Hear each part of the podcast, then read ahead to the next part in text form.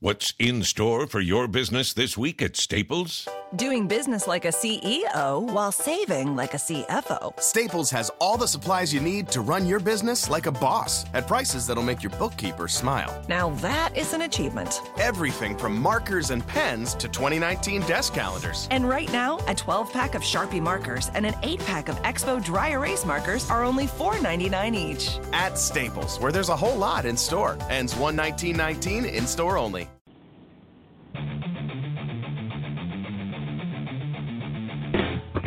The Big Papa Online Network on Blog Talk Radio is on the air.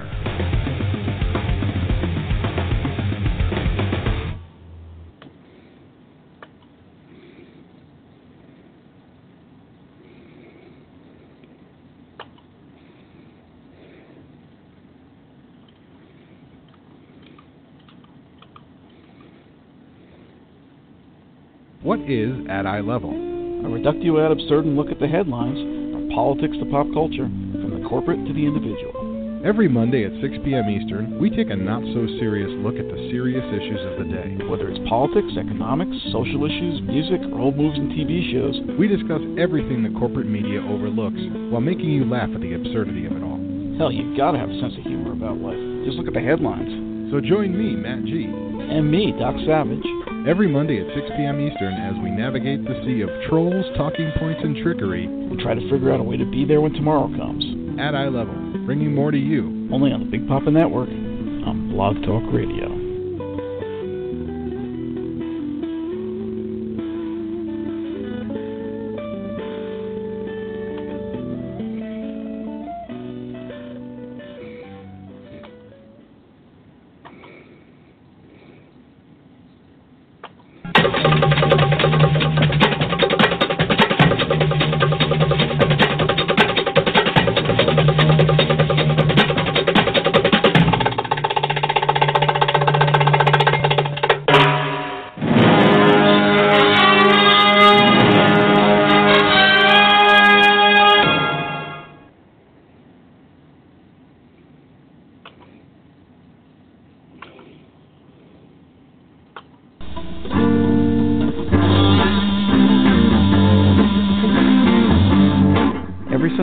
seven p.m. Eastern, four p.m. Pacific.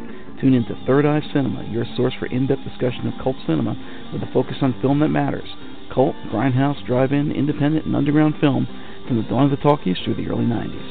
This is a forum where we explore genre film and music from around the world, in-depth conversation and career analysis with directors, actors, and musicians, and open discussion on films that matter, those that fall outside the mainstream corporate film by boardroom committee. These are the province of the auteur, the visionary, the dreamer, the outsider. None of that direct that passes for mainstream film these days. This is all about the glory days of independent cinema from all over the world. Any of the hotbeds of obscure, oddball, or generally wild cinema available on D V D from the dawn of the medium to this very day. Join us as we delve deep into the cinematic netherworld here on Third Eye Cinema. Sundays at seven p.m. Eastern, four p.m. Pacific on the Big Papa Online Network on Blog Talk Radio. And as we navigate the vagaries of uh, dealing with Blog Talk Radio uh, and wait for Mister Lewis Paul to join us, here's some break music.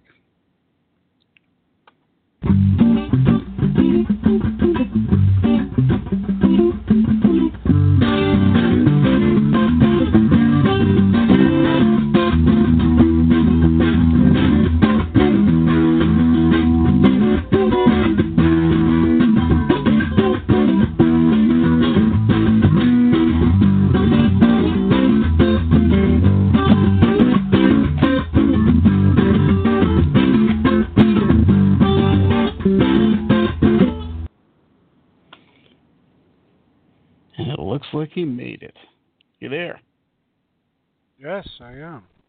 Okay, so let's play the opening scene. This is the fun of dealing with Blog Talk Radio, ladies and gentlemen.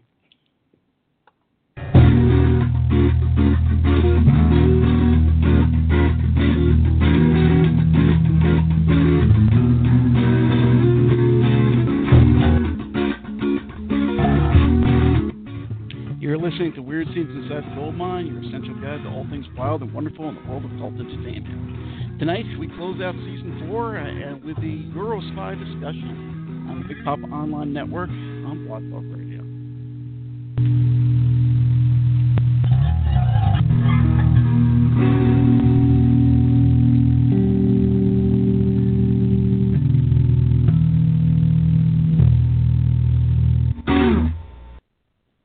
Good evening and welcome to the conclusion of the fourth season of Weird Scenes Inside the Gold Mine, uh, your guide to all things wild and wonderful in the world of cult entertainment.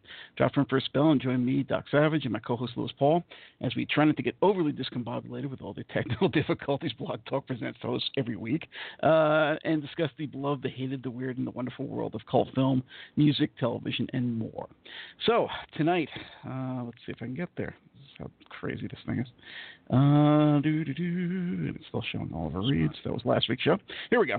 In the wake of the surprising worldwide success of the James Bond films, movie makers around the globe raced to put forth their own homegrown versions of M I six's favorite son, occasionally utilizing pre-existing detective or spy stories like Belgium's Francis Copland, Germany's Rolf Turing, but more often creating their own from scratch. Uh, directors from such nations as Italy, Spain, Germany, and France in particular would release a flurry of pictures revolving around such recurring uh, characters as O S S one seventeen, Commissar X, Agent X seventeen, Jerry Cotton, and even Lemmy Caution, who we'll be discussing next season.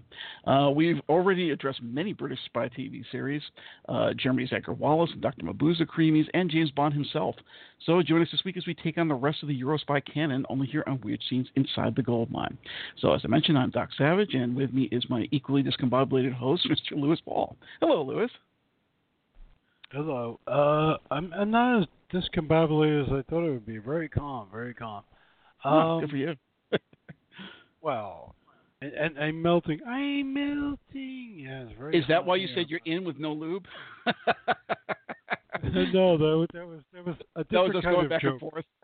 that was, was trying, that was a different kind of joke. uh, yeah.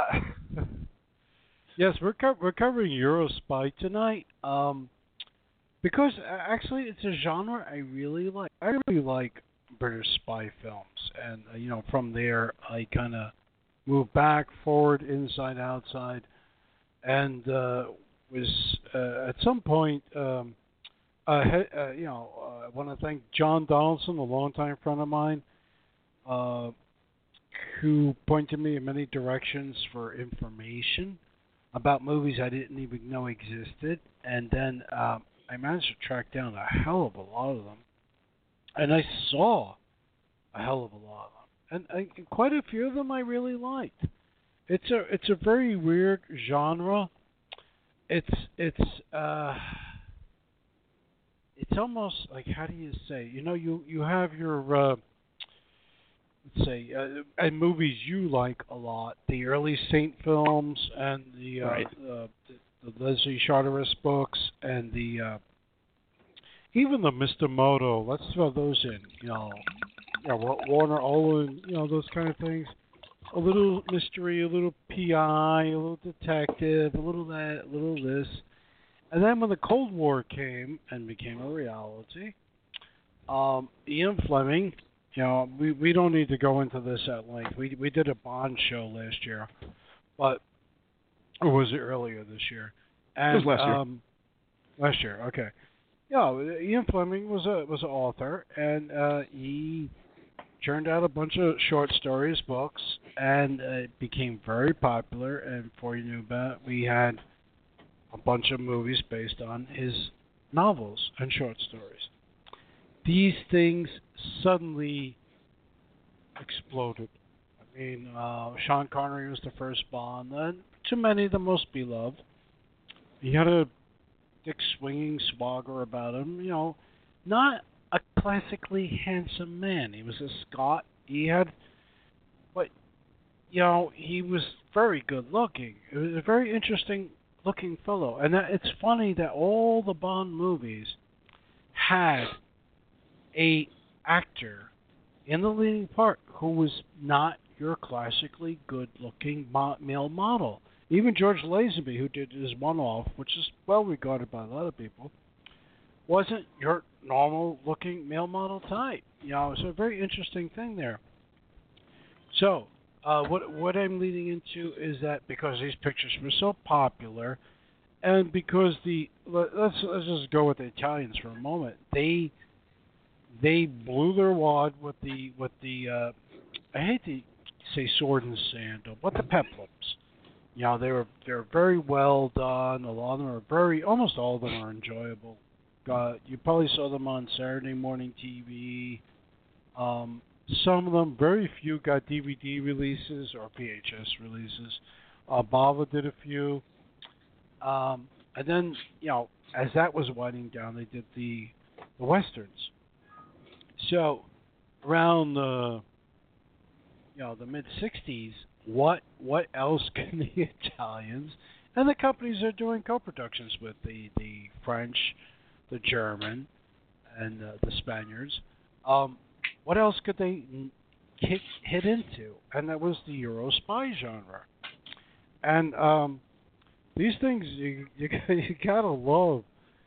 Uh, some of them are so crazy. And the, the uh, sadism, really, really, I, I noticed in a lot of these, really, really reared its ugly head a couple of times. Things haven't shown up in, like, uh, women's prison films later on, or Franco-type movies, would show up in early Euro spy flicks. Um, do you have anything before we gander well, about?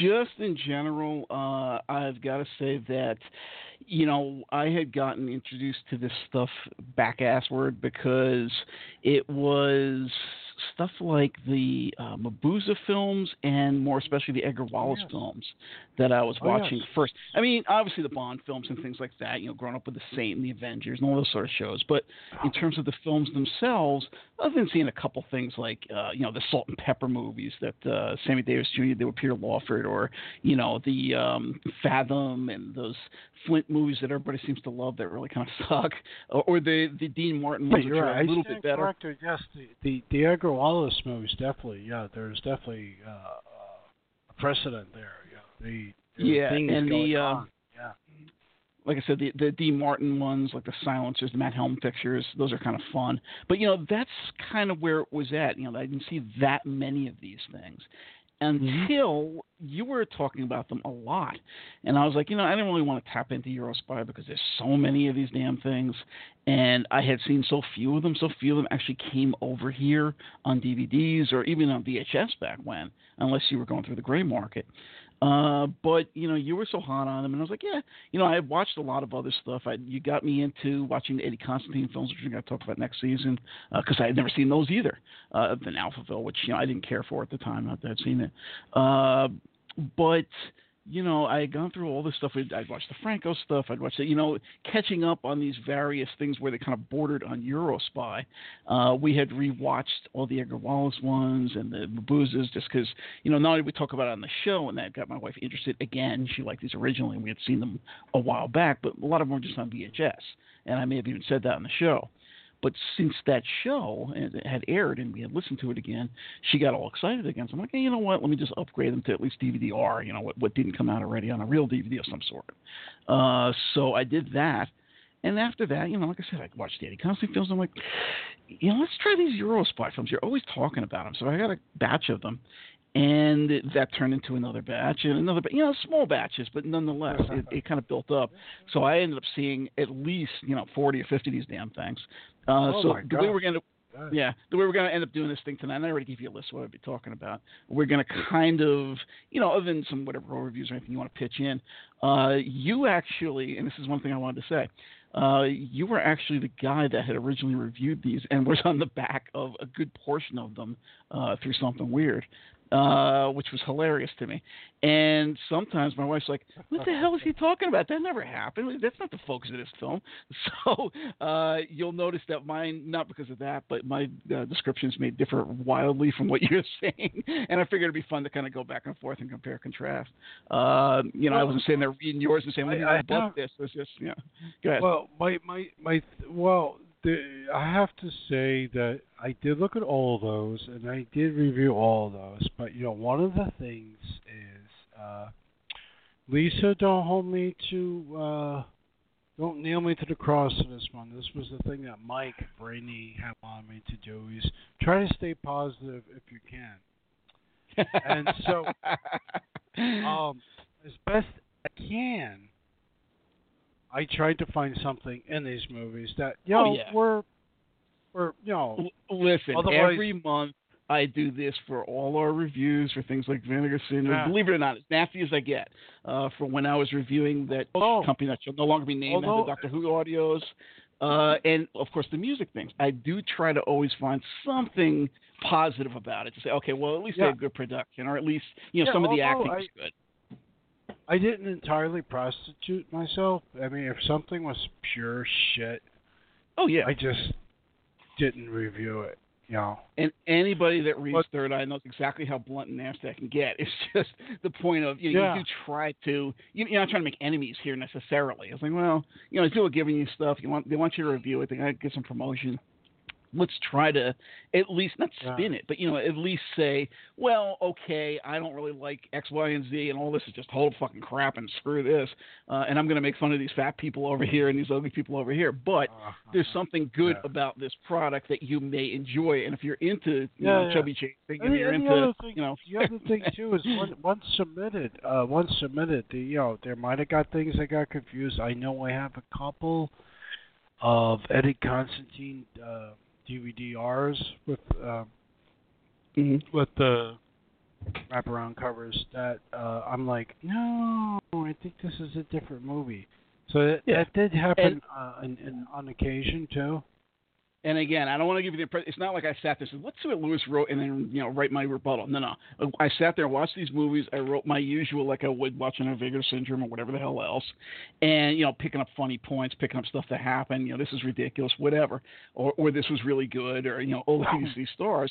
And then when I looked at them, I was like, okay, they're all kind of capsule reviews. There wasn't like anything in depth, really. I'm like, well, you know what? You did these movies originally, so why don't we kind of go back and forth? I mean, you don't have to stick to what you wrote there. Who cares? But, you know, your impressions well, of the film versus mine, and we'll kind of go back and forth like that. Uh, gee.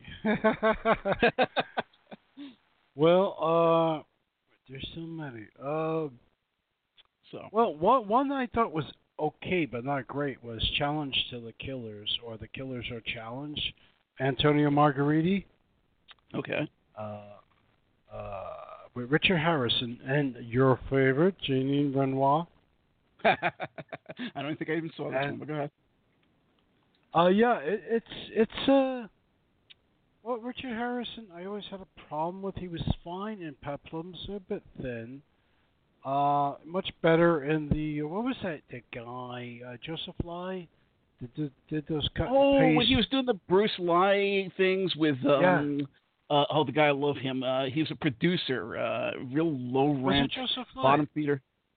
Well, no, uh, you're thinking, there's two people like this. If you think about cut and paste work, you got Al Adamson and Godfrey Ho, but you're thinking of Bruce Lai, who was one of those Bruce Lee knockoffs. You know, he, he was supposedly like, a, oh, look, it's a clone of Bruce Lee after Bruce Lee died. Uh, but he was working for Dick Randall, was the guy's name. And okay, he cast Richard Harrison in a, yeah, a reasonable number of these things alongside Bruce Lai. Or, and I don't know if he was in on it, but I know that he had also worked with Jean-Marie Pollardy, who was also over there, like, you know, filming in Thailand and stuff, doing his, you know, pseudo-Emmanuel films or whatever else. And we talked about him on the French show. Uh, mm. But I, it's very possible that Harrison was involved there, too, because they, they all kind of cross paths. It's like when you get into Florida exploitation in the sixties, these guys all knew each other. They may have worked on each other's films. You know how it is. So uh, anything's possible there. But go ahead. Well, well, well Harrison, you know, so being a little on the thinner side, a uh, tall guy. Uh, yeah. He was uh, an interesting character to watch when he played in these Euro spy movies, because his, you know, usually working for an organization, you know, we'll leave it at that. Um, he was a bit of a prick, you know, a bit, a bit of a, a bit of a, a slimy womanizer. Usually ended up saving the girl after she was tortured, beaten, and left for dead. Or I better save her before she's gang raped by the villains. Um, because even though we're talking about sixty-five, sixty-six, you know, that, a lot of these pictures were just really pushing the edge on some of these things. And mm-hmm. um, a lot of people like The Killers Are Challenge. It was showing on T V a lot in the uh, early eighties, especially on cable. Uh, what was that guy? Captain, Captain... Oh, Commander U S A. U S A. Yes, yes, Commander yes. U S A, yeah. Uh, Commander U S A. I was in his fan yes, club. I still have the card somewhere. yeah, Commander U S A loved to show these kind of things. That was a popular title. And uh, it's not one I really liked a lot, uh, but it was one that was, uh, how do we say, uh, it was available. You know, like you were able to see it. It was pretty, pretty much, it wasn't like a lot of these things did show up on T V and then a lot of them disappeared off the face of the earth. Um, another oddball one was a Franco, well, attributed to Franco, because... Uh, Agent Sigma three, Mission Goldwasser. Did you see that one? No. You're actually the one that I didn't see it. Good. And Silvio Solar. And it was directed by Giampaolo Caligari. Yeah, I know who. But it was a it was an early Euro, what's that company? Euro, uh, Eurocine. Eurocine? Yeah. And um, it's a cut and paste job. Now, this movie is gold because in a much later Franco movie for Eurocine, made in the eighties, footage from this movie shows up. Taylor is in, is in the movie footage from the eighties, and Jack Taylor shows up in movie footage from this Euro spy movie from sixty-eight. One of the most bizarre things. Okay, um, so... Here's. Let me start going through. Why, why don't we do it this way? Why don't you? Why don't you? Uh, why don't you throw out a title and then we can do it that way? Because I've seen exactly. That's. I know yeah. You've probably seen like hundreds of these damn things. I've seen like fifty of them. Uh, so, Delivered in the Mail was actually one that I had on D V D. It's a oh, British yeah. one. Yeah. Uh, there's one pretty girl in it, and I don't mean Elkie Summer by that. There's a, she's actually like a dark-haired bit player, uh, and then a bunch of unattractive ones, two unappealing leads, and until the last half hour, it's probably the most boring Eurospy film ever from the nation that gave us James Bond. Did I mention all the lame comedy? So that was my notes on that one. So go ahead. Oh, oh, oh! this is this is one of those rare moments. Uh, I like this movie. What are you, crazy? Really? Um, totally, yes. It was, wow, it, it, some of it was painful. Da- it was Dahlia boring. Lavi, is, is Dahlia Lavi the unattractive girl? She, no, no, she might have been the good-looking one because there was like a dark-haired bit player in it, but yeah, who knows? That was Dahlia Lavi. Well, it was two people. It was Dahlia Lavi and Elkie Summer. I usually find Dahlia the... Lavi attractive, but that was my notes. So that's what that was my impression yeah, yeah. at the time. Da- Dahlia Lavi was the was the one with the with the with the darker hair. And you know, it's funny. I always thought Dahlia Lavi was Eastern European. I had no idea she was Israeli. She was Israeli. Yep. Yeah. Yep. She, she always looked Italian to me. So you got but... her and Elkie Summer at the well. I think one of the problems for you. Is that you, you like older films like Bulldog Drummond, like the early black and white right. Bulldog Drummond type things. So this was a reimagining of that uh, by Ralph Box, who had uh, and probably his wife, who had something to do with the Carry On pictures. So oh yeah, Betty Box. Yeah, the two. Yeah, two Bulldog Drummond films. This one and the crazier some girls do. Um, I haven't seen that one. I knew like, this was like a, a two-part. There's there's two movies in this uh, series with these two guys, but yeah, this yeah, is one yeah, I've yeah, seen. yeah. Well, Richard Johnson, Johnson, there's something about the fellow. Uh, I wasn't crazy about the guy playing his nephew, um, but the girls were to die for, and uh, I think I'm in this thinking movie, that. Even though I usually yeah. like Dahlia Lavi, just because of the way I wrote this, I don't think she was the one that I was talking about. I think it was like a secretary or somebody that was on screen for maybe ten minutes or a girlfriend oh. or something like that. But, you know, just oh, again, this da- is when I wrote this and saw it. So. Yeah, because Dahlia was the other girl, I think. And um, yeah, it wasn't one so of the movies. There's a, a cartel. It's about insurance. A lot of spy movies happen to have do shit about insurance. Who, go figure. And uh, these, this conglomerate uh, was thinking of offing people for their insurance money. So they called him Bulldog Drummond, who's like, I maybe or used to be working for an insurance company, maybe, who knows. And his young tag-along nephew, Jimmy, who's a figure.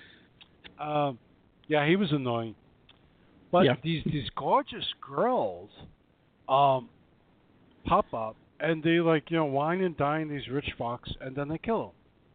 And so, you know, and Richard Johnson, who who actually was a contender for the Bond series, um, you know, he swings his dick pretty good as as, as a guy, as a you know the older man kind of guy, and that that's what he's doing. You know, he knows he, he did it pretty well, and he's.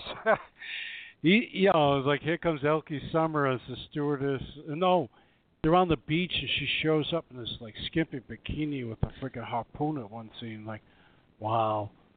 Um, so the, the visuals in this movie are really good. But is it a good movie? No, it's fun. I saw this in the theater, no snickering. And what, what, one of the great scenes that impacted upon me as a child is that the climax of this movie... They figured there's a weapon on one of these women. There's a bomb. Yes. It might yes. be on their bikinis. Let's strip them of the bikinis and throw them in the water.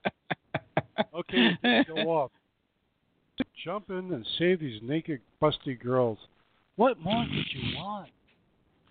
uh, I will say that the first time I saw it, when I first got the D V D a couple of years back, you know, who knows, five years ago, eight years ago, I liked it more than when I watched it again, because it was the first one I tackled for the Eurospies. I'm like, yeah, this movie kind of sucks. I don't, what did I like about it? So it definitely didn't hold well, up to repeat viewings. Let's put it that way. Well, no, it, it, you know, I think one of the saving, seriously, seriously, folks, you know, besides what I just said, one of the saving graces of this movie is Nigel Green, who's almost always great. He plays a villain, and um, there's a, a really good set piece. You might have liked that with the with the larger-than-life electronic uh, chessmen. And uh, yes, I remember. Yeah, oh, I guess you didn't like it. No, but it's actually, definitely all Dayglow sixties, whatever. It's just that compared to what you're expecting from even. You know, a Eurospy as opposed to like a James Bond, it was nothing was really going down. It was just kind of dry, and I didn't think the leads were as good as you do. I know my wife has a thing against Nigel Green just because he played Nayland Smith in four movies, but you know, I don't mind him. It's just you know, he's very stuffy and like you know upper crusty, and then you got Richard Johnson, who I like in The Haunting, who I love in Zombie, and yet you know, and I loved in uh, you know The Child Must Be Born there, Beyond the Door. We were both going back and forth with that when I met him. Uh, he was very happy someone remembered that movie.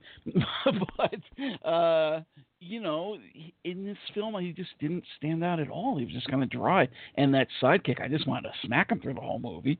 I didn't think the lead girls were that attractive, even though, like I said, usually I think Dahlia Lavi's hot. But here, I don't know, it just didn't work. Uh, so, Elkie, you know... I liked her in Baron Blood. I liked her in uh, those two that she did, uh, Danielle by Night, I think it was, uh, for uh, Max Picas uh, when we talked about right. the French show. But here, I just didn't care for her. She didn't work as a femme fatale. She's too Germanic and like, okay, I'm bored. And not quite Marilyn Monroe level, but it's that kind of like phony, oh, yes, I think I'm supposed to be a sex symbol. Remind me. Oh, yes. You know, just no sex appeal in her. She was just kind of like putting it on because that's what the guys are. The guys were all getting hot for. It's like, oh, okay, then I guess I'll stand together in front of the camera and put my bikini on and you will get all hot for me. Yahoo. I mean, you know, it just doesn't work.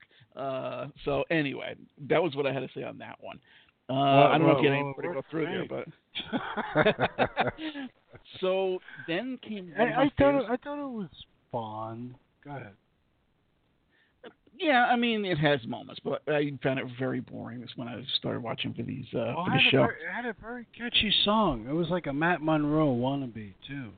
Yes, no, you're right. It did have a cheesy song. I do remember that. Uh, thirteen Days to Die, which I had mentioned when we were talking Edgar Wallace. Oh, it's a favorite of yours. Yes. Well, I love this fucking movie. Uh, it's basically all about Serge Debré and another big burly German guy named Peter Karsten. Don't ask me who he is.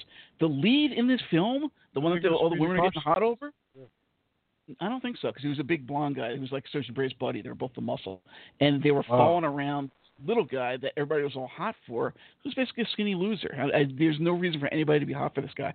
Uh, there's a great theme song from Peter Thomas, uh, which was Rolf Turing, which was really badly redubbed in the print that I have, off meter by some guy, you know, and he's totally missing where he's supposed to go, Rolf Turing, and he goes, Ralph Drake, like that, or Ralph Tracy, that was it. uh, but never on the beat. He misses it every single time. There's some nice Mondo-esque Thai travelogue bits. There's some business involving kidnapped princesses, even though she has a mustache, uh, and jewels that contain clues to the location of some uranium. It's loads of fun. It feels very German creamy-like, which is why I mentioned it when we talked that show. The biggest problem here is, like I mentioned, this female lead, the princess, who sports a more prominent mustache than Glenn Hughes from The Village People. Mm-hmm. So go ahead. Oh no, I don't like that either. I, actually, if I'm if I'm going to work and I see a woman with a mustache, I, I, I, I sort of like almost feel like approaching her, ma'am. Did, does does not your coworkers or relatives tell you you have to shave? Yeah, but I yeah, don't exactly. do that. Although I do consider it. Actually, I I've been off topic. I've been seeing this woman, very hairy woman, on the Pathy train going from, from New Jersey north, going from New Jersey to Wall Street every day. She's a beastly-looking thing, and she can be very attractive to somebody who's very drunk. But um, but she's she's got like sideburns that like Andre the Giant would have died for, and she's got a mustache, and and and, and, and I'm sure like did, did not anyone ever say to her, Marguerite, I don't know her name. Marguerite, come over here. Sit down, dear. This is a razor. Yeah, yeah. So I know what you mean. This is just yeah. Deploratory. So, is there anything you want to say about this one? Because you know we got a lot of these to go through. I love our show. We're getting this... I don't uh, mind this being a two-hour show. I'm having fun tonight, guys. All right, so uh, next one, and this is probably getting more into your territory because we're starting to go Italian, Lightning Bolt, which was a Margheriti. Uh, with oh. all the sexy girls and this really nice villa, this is a great, and it's an almost something weird film in terms of like you know how they make weird films, not in terms of the fact that they had Eurospy. Uh, before it goes all to crap with that cheap missile in the undersea lab. Uh, otherwise, that was all I had to say on this one. Loads of fun. So anything you well, want to say yeah. there? It's got Anthony Isley, uh, low-rent American actor, maybe some T V. I forgot the name of the woman, Dan, the Laurice, Diana Laurice, maybe. Oh yeah, uh, I think. Yeah, yeah, okay. Ooh, that's a lot good. Of Spanish stuff. And yep. yeah, she did a lot. There, well, I think it may may have been a Spanish co-production. What's a? It's Margheriti, so it's kind of cheap on the effects. Yes. Uh, considering the great stuff he did in like Wild Wild Planet and War of the Planets, he did some really good work. Um, here's a bizarre scene. Where are they? In the grain? A grain elevator? One of those things you oh, see out in the farms? That's probably what I'm talking about with the missile and the undersea lab thing. It's like the effects are like, oh my God, there's some like, you know, did he put his child together? Put this, hey, Daddy, look what I made. Okay, here we go. We'll use it in the movie. I mean, it's that kind of cheap shit. So, but yeah. And the villain is like this fat Mexican guy. Remember that? Yes.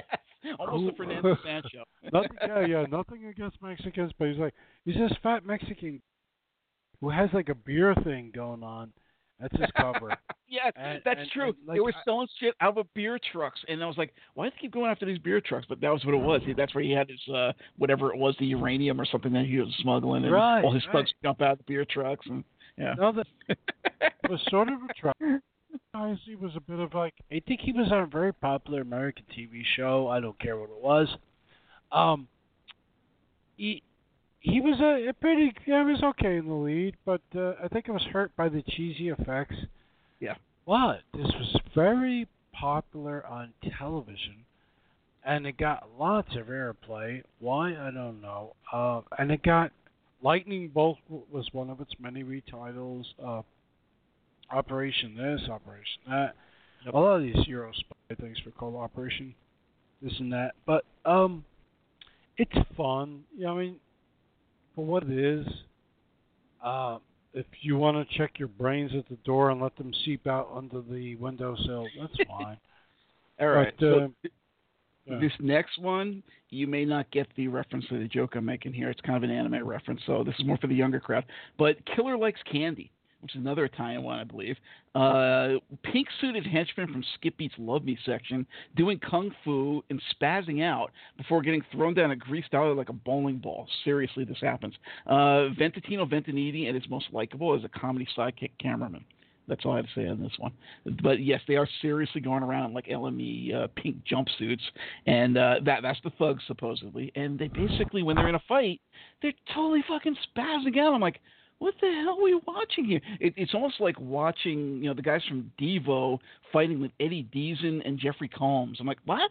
What the hell's going on here? Uh, and I don't know if it was really played for comedy. It's just that stupid. And somebody does get thrown down a greased, you know, thing like, you know, like a bowling ball going down the alley.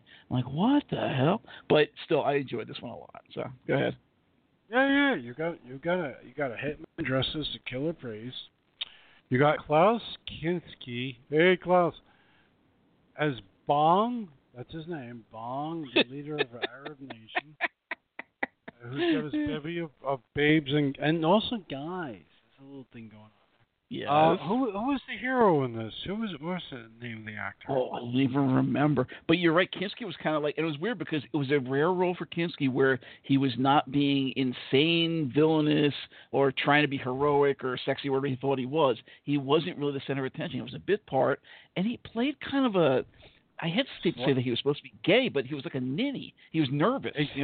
Was like, I was about to say slightly effeminate. Not, yes, yes. Yeah, and not even like the nervous guy that he would play sometimes as a victim in or a red herring in the Edgar Wallace films. We're talking about like comic relief nervous Nelly. You know, loads of fun. I definitely enjoyed this one, but I don't yeah, remember who the.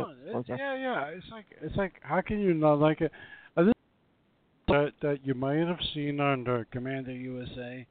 Um, And for one reason or another, it was very uh, accessible to V H S. Uh, one of the big box V H S labels had it. Uh, maybe or M P I, uh, possible. Just so you know, I don't know if it's my headset, which I doubt because it's a new one I just replaced, uh, or yours, but you're cutting in and out relatively often. So if that's coming across oh. air, people are probably going, where are half his words going? So I'm not sure what's going on. Sorry. Enough here, but... No, just give me a heads up. Well, I, uh, I signed in through Skype. That should be fine. So, uh, yeah. I'm just wondering if it's something you were doing. Maybe you're moving around with your headset or whatever. So if it's not on my end, then you know, just give me a heads up that it's happening. Well, so. It's probably the blonde German girl's blowing me right now. But uh, other than that, mm. All right. So um, next. It's okay because my wife never listens. Uh, One night. Is, I'll listen to the show. Oh, shit. Play with the porn one. Uh, actually, one of the, uh, I mentioned the Mabuza films. One of the Mabuza films was not really a Mabuza film. It was more of a spy film, and I had mentioned that when we did the show. Uh, so here it is again, Death Ray Mirror of Doctor Mabuza. It's basically a Bond film with barely a mention of Mabuza. Here my wife's like, where's Mabuza in this movie? Uh, and it's actually the most fun of the series, maybe because of that. Uh, he's got a hot-to-trot girlfriend and a bevy of random hottie assassins, like this Japanese secretary who tries to stab him while pretending not to be disgusted by his fake kisses. But it's Peter Van Eck, who's been shown in other Mabuza films to, number one, live with his mother, and number two, always he's a Mister Rogers sweater vest and Docker loafers wearing old queen, uh, and has zero interest in any of these women. So putting him out there with all these women basically throwing themselves at him and pretending they're hot for him is just fucking hilarious. But nonetheless, even without that element to it, it's a fun movie, and it's, it's definitely a fun Eurospy. So. Oh, hey up, you just cut out like six times. Oh, it's me this time. Really? It's you. Yeah. Oh, that sucks. All right. Well, good to know. So we're, we're going to so try to get through this, folks. Did you yeah, hear any of so that? Me... Just repeat it. All right. So I'll just wow. give you a quick run through again. Wow, during a sentence. I'm not on drugs me? either. No, no, I'm not. Really? No, not really. Okay. Um, interesting. Uh, so you just kind of yeah. just said. Would you say interesting? Oh my God. Yeah, seriously, yeah. Oh, that's nice. Uh, okay. It's, it's, a, it's a wonderful server. Anyway, um, in any case, Yoko Tani is in that movie. Okay. How about now? Can you hear yeah. me better? Am I cutting in and out? Yes. Not, yes, not, I'm cutting in. Okay. No, you're okay. All right, so I'll repeat what I said before just quickly, which was it's a Bond film with barely a mention of Mabuza. It's the most fun of the series. He's got a hot-to-trot girlfriend, a bevy of random hottie assassins like the Japanese secretary who tries to stab him while pretending not to be disgusted by his fake kisses. But it's Peter Van Eck, who's been established in other Mabuza films to be living with his mother, and he's a Mister Rogers-like sweater vest and Doctor Loafers-wearing old queen with zero interest in any of these women. And the fact that they have to throw themselves at him and pretend to be all hot for him is just fucking hilarious. But even without that, it's a fun little spy film. So go ahead, go back to your Sam.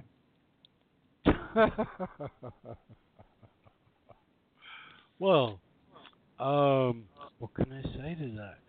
Um, Yoko Tani from yeah, You Only Live Japanese Twice. Secretary, right? yeah, yeah. Uh, Yoko Tani's in it, and um, I think it's a fun movie. They try to do a low. Lower budget version of the Thunderball Undersea thing, and uh, that's interesting. I would have liked to have seen this Mabuza film in color.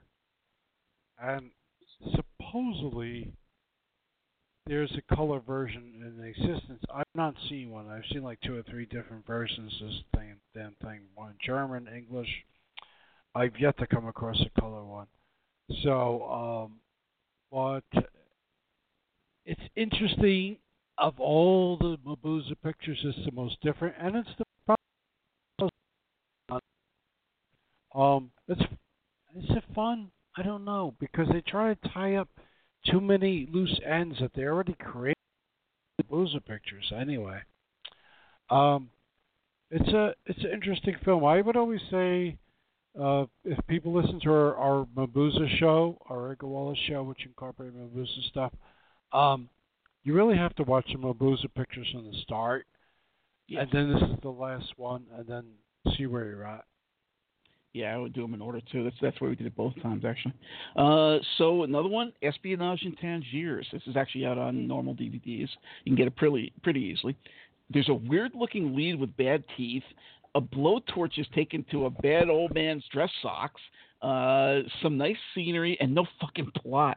Uh, there's a baddie trying to be all sexy, but she's a dead ringer for Carmen Silvera from a low low. I could want to stick cheese in my ears. So there you go. Wow, man. Uh, who who was the lead? You you make me lo- you, after this stuff. You make me lose my my spot. Who was the lead in this? I have no idea. I just kept my notes. No idea. You didn't write that down, right? Uh, nah. Uh, oh, my God. I could have sat here uh, with a pile of D V Ds, but I was like, ah, the hell with it. It's over. Ah, uh, come on, you guys put some old man dress socks. Like, what's there to say? Like when they do the black socks, no pornos. Interesting about this one. Um, I think it was it was the lead. I can't remember his name. Um, it was. Slightly fun. I think I enjoyed it a lot more than you did. I don't know what to say after that one. Okay, next. uh, Secret Agent Super Dragon. This one's loads of oh, fun. Yeah. You probably saw it on uh, Mister Science Theater. There's invisible ink lipstick, frugging teens, Marissa Mell in a red wig, and drugs in chewing gum. So there you go. That's all I had to say for that one. Oh my gosh. Tried to keep it short. Killing me. Secret Agent Super Dragon. Ray Danton. Yes, Ray Danton. Uh, Ray Danton was a tall guy. He was he was cast as George Raft once in the bio picture. I, I you know I never saw that.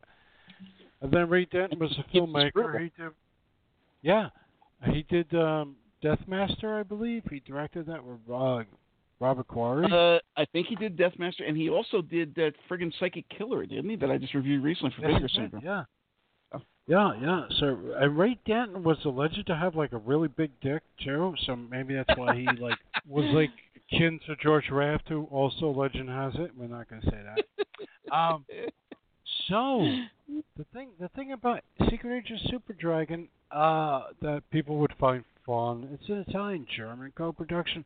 Wolfgang Price, hey, there's our yeah. Doctor Mabuse connection, is uh, one of the villains in this. It's fun. It's a little snazzy. It's uh, I think one of the things that hurts this picture is that when you cast an actor who's already self-effacing, who's like in on the joke, and you want him to play, and he's already knowing he's playing a James Bond mankey, a clone, a copy, whatever, and and for much for much of the company, et cetera, et cetera. So when the when the when you're watching this and the guy's already in on it, you could just tell, like Ray Danton on the on the two or three spot Euro Spy things I saw him on. He's like, he's really got I don't give a fuck quality, and and it, I think it hurts the movie. I always felt that when I saw him in the two or three pictures, and this is one of them. Um, yes, this got a lot of play on T V, a lot of play. Uh, and, I, yeah, Mystery Science Theater may have even done this. I don't know. Um, yeah, it's okay. So here's one of my favorites, actually. Uh, O K Connery, otherwise known as Operation Kid Brother. Oh, yes. This one is loads of fun. You finally saw it, right? Uh, yep, I saw it. I, I got. The, I think I got saw it through you, didn't I? Uh, I got the soundtrack to it afterwards, and this I love this film. Uh, Adolfo Celli, who later dons the gayest red pleather outfit ever seen outside of a disco, gets his cigars lighted by the Collinson twins. There's a great crazy theme song, and the stunning Daniela Bianchi. Fuck Neil Connery. Uh, some guy punches out a woman in a plastic dress. Neil's a lump, but and he's younger, but somehow he looks older than Sean, and he sleepwalks through the entire film looking irritated. When people talk to him, which usually involves some kind of cheap reference to his brother, James Bond, or the novels of Ian Fleming, he sort of brushes them off gruffly. What an asshole! No wonder he never did anything else after this. No, he did. He did. He did. Not much. But, yeah, that's all uh, I had to say on that one. This is an interesting movie because, um, oh, God, it's got a couple of titles, but okay, Connery is probably the big one. I think it, it opens up with uh, Bernard Lee as M, and, and uh, what's the name is Moneypenny? Moneypenny, yep. Uh, uh, watching a plane crash. That's supposed to be Sean. Oh, shit. Yep. You know, we got to get a replacement. And, you know, they kind of like, say, well, Neil, who happens to be well, the world's most famous hypnotist and physician. Okay. Um, You're like a psychiatrist or some shit. I'm a psychiatrist as well. Um, to Sean as a, as a super spy. Uh, okay. uh, yeah, he's a bit dry. So he's got a goatee, right? He's got a goatee. Yes. Uh, yep. He's got a Van Dyke. It, the music is so cool, wicked cool, and and and you know what? It's a fun fucking movie. It's it's yep. This movie gets a lot of more negatives than it should because I think it's uh, Alberto DiMartino. Who, I think so. Who's, yeah. Who's done a lot of crap, but. Uh, I mean, really, it's a lot of fun. Daniela Bianchi's in it. I mean, what more? Hubba Hubba. And um, I'll never forgive on the original, which I may still have kept, from Russia with Love uh, laser discs, which those things are worth a fortune nowadays, where the Bond guys were doing the uh, audio commentary that they were slagging Daniela Bianchi. Look at those thick legs and yeah, how many you right? So you know, come on. Uh, it's uh, they were very unkind, uh, to be honest. And uh, I think every every Euro Spy thing I've seen her in, she's more than adequate. She's fun. Yeah, I, I always yeah, thought she was super hot. And uh, super the hot, funny thing yeah. is. Even the soundtrack gets slagged by a lot of people because it's ridiculous. I mean, yeah, it's just them going, okay, Connery, and they got this ridiculous theme song that goes over and over again. But, you know, and I've heard people say, like, oh, yeah, uh, Morricone and Bruno Nicolai must have been smoking some heavy drugs when they did this, or, you know, it, it was a fly-by-night after, like, an all-night bender or something that went and did this. Who knows? But it is, for what it is, if you get, take it in the right mindset, if you take it as, okay, this is fun sixties camp, kind of in the line of, like, a diabolic sort of a thing, but even more more, you know, trippy and goofy and uh, better sense of humor. You know, it's loads of fun. I love this movie, so there you go. Well, you, you actually raised a really good point. There's a lot of people I know have not seen this freaking movie. Oh, it's hard um, to find. A lot of people. And it, it's hard to find, yes and no. Uh, I have it. I have like four versions of this damn thing. Um, there, well, no, it's really...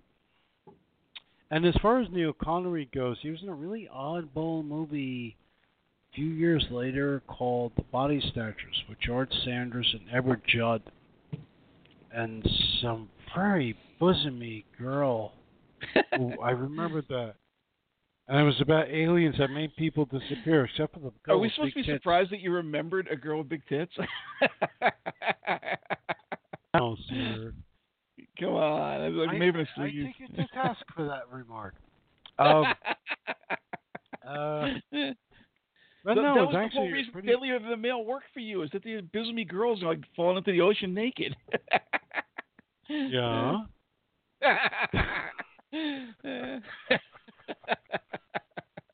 Next. Operation Poker.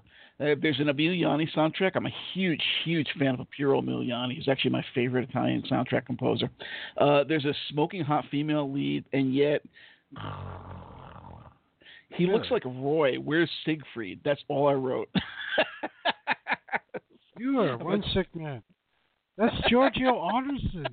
Uh, actually, who I, I really liked in this kind of role. Uh, Giorgio Anderson, also known as George, uh, when he, when they tried to him, I I thought he was really good, a fun prick type. Uh, Until he popped that like, tiger uh, in the nose with his microphone. Yeah, he he, was a, he usually played. He did a number of these things.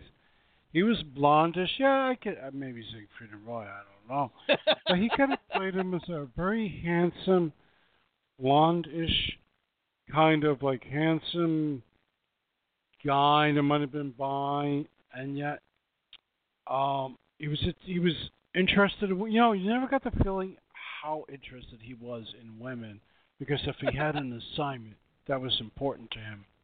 Um, the thing is about this picture, there was a, a bit of uh, sadistic moments going on. There were a few of them, yep, which stood out to me. And um, I liked him in this part. I liked him in this role, and he did it a few times. I did not dislike this movie as much as you did. Okay, so Spy Hunt in Vienna. This is a questionable. This is a questionable French-German co-production with Heinz Dracke, Anton Diffring, and a star, Pierre Bryce, more disinterested than Neil Connery. He even does a scene in blackface. Plus, there's a freakish-looking Senta Berger singing bad German songs and looking like some unholy cross between Pamela Stanford and Lorna the Exorcist and Alice the Goon from Popeye. That's all I wrote. What was the Spy Hunt in Vienna? Which one? That was Senta Berger I'm talking about. Spy no, Hunt no, which yet. movie? Spy That's Hunt That's more like Spark, right? Yeah. Uh, yeah. Yeah. Well, Pierre Bryce uh, was the one that was actually the, the spy that was like totally disinterested in everything that was going on. But well, yeah, I think well, Pierre Bryce, it. yeah, his was the longest one. This was an odd uh, hybrid. I, I believe it was. Uh, it began as Spy Around the World. It was supposed to be. supposed to be like a pilot for an American T V series shot in Europe, and would do like uh, what did they call these things at the time? You know, uh, remember the name of the well, game? There was like when it first started out, it was like thirty minutes, thirty minutes, thirty minutes. So they they shot like thirty minute little mini movies. Right. I wouldn't call it an anthology so much. And then they realized nobody wanted it, and. I believe they called Lex Barker back to fill up his part because he was pretty much at the time the only named person there. Right. And they realized they had like a complete fucking mess. So when you watch it today, and there's like three or four versions of this out there. Uh, Spy Hunt in Vienna is the English language one, of course. Um, They, they realized they're a complete fucking mess. So what they wound up doing is they re-edited the whole thing. So parts of this show up, parts of that show up. So you'll see like something begins, something ends, something ends. So it's like, I think an hour and forty minutes of too longness. I don't remember a hot girl. It's it's, it's something to get their money back, but it didn't work. I don't know. Like I say, you you thought it was me before, but you dropped out many times there. But yeah, right. Santa Berger really stood out because she was just so fucking freakish looking, and her singing all these bad German songs. They kept going back to that nightclub, and she was always like, "Oh wow, why this is, is." I think she's supposed to be like a Marlene Dietrich. But yeah, it it was horrible. Um, With the pronounced bosom. uh, so another one, Blazing Sands. We were talking about Dahlia Lavi before. This is a smoking hot Dahlia Lavi, hangs out at a beatnik coffee house, dances sluttily, and comes on to every guy in sight. It looked like they were setting these proto-hippies up as Israeli freedom fighters at the beginning, which I was like, okay, this won't be a bad movie. But nope, it's just some stupid treasure hunt that runs afoul of the army when they cross the Gaza Strip or something. After the first fifteen, twenty minutes, you might as well take a nap until it ends. It's bad. That first fifteen minutes, you're thinking you're in for a better picture, but after that, whew, forget it. So how about you?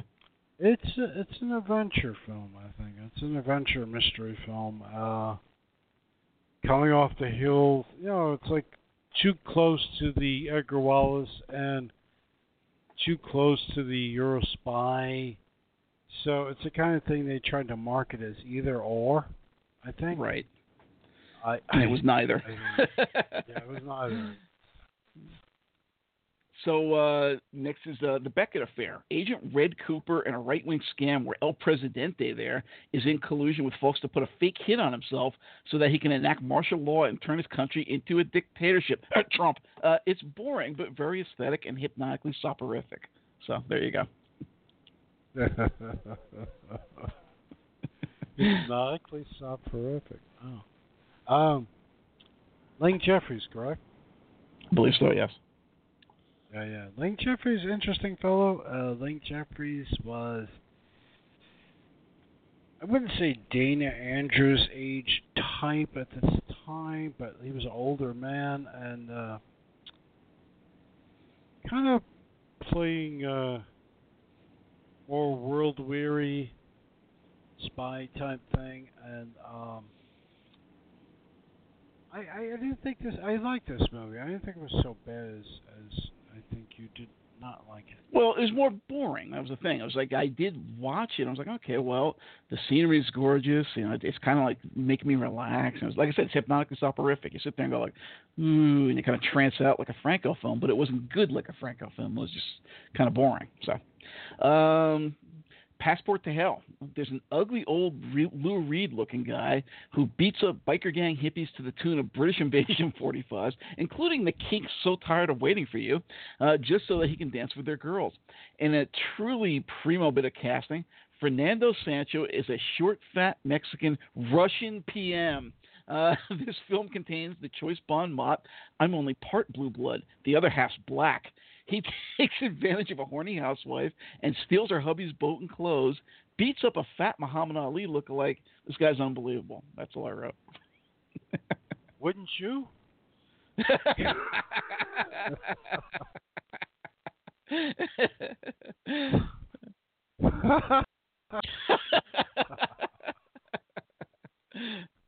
So do you remember this, Max?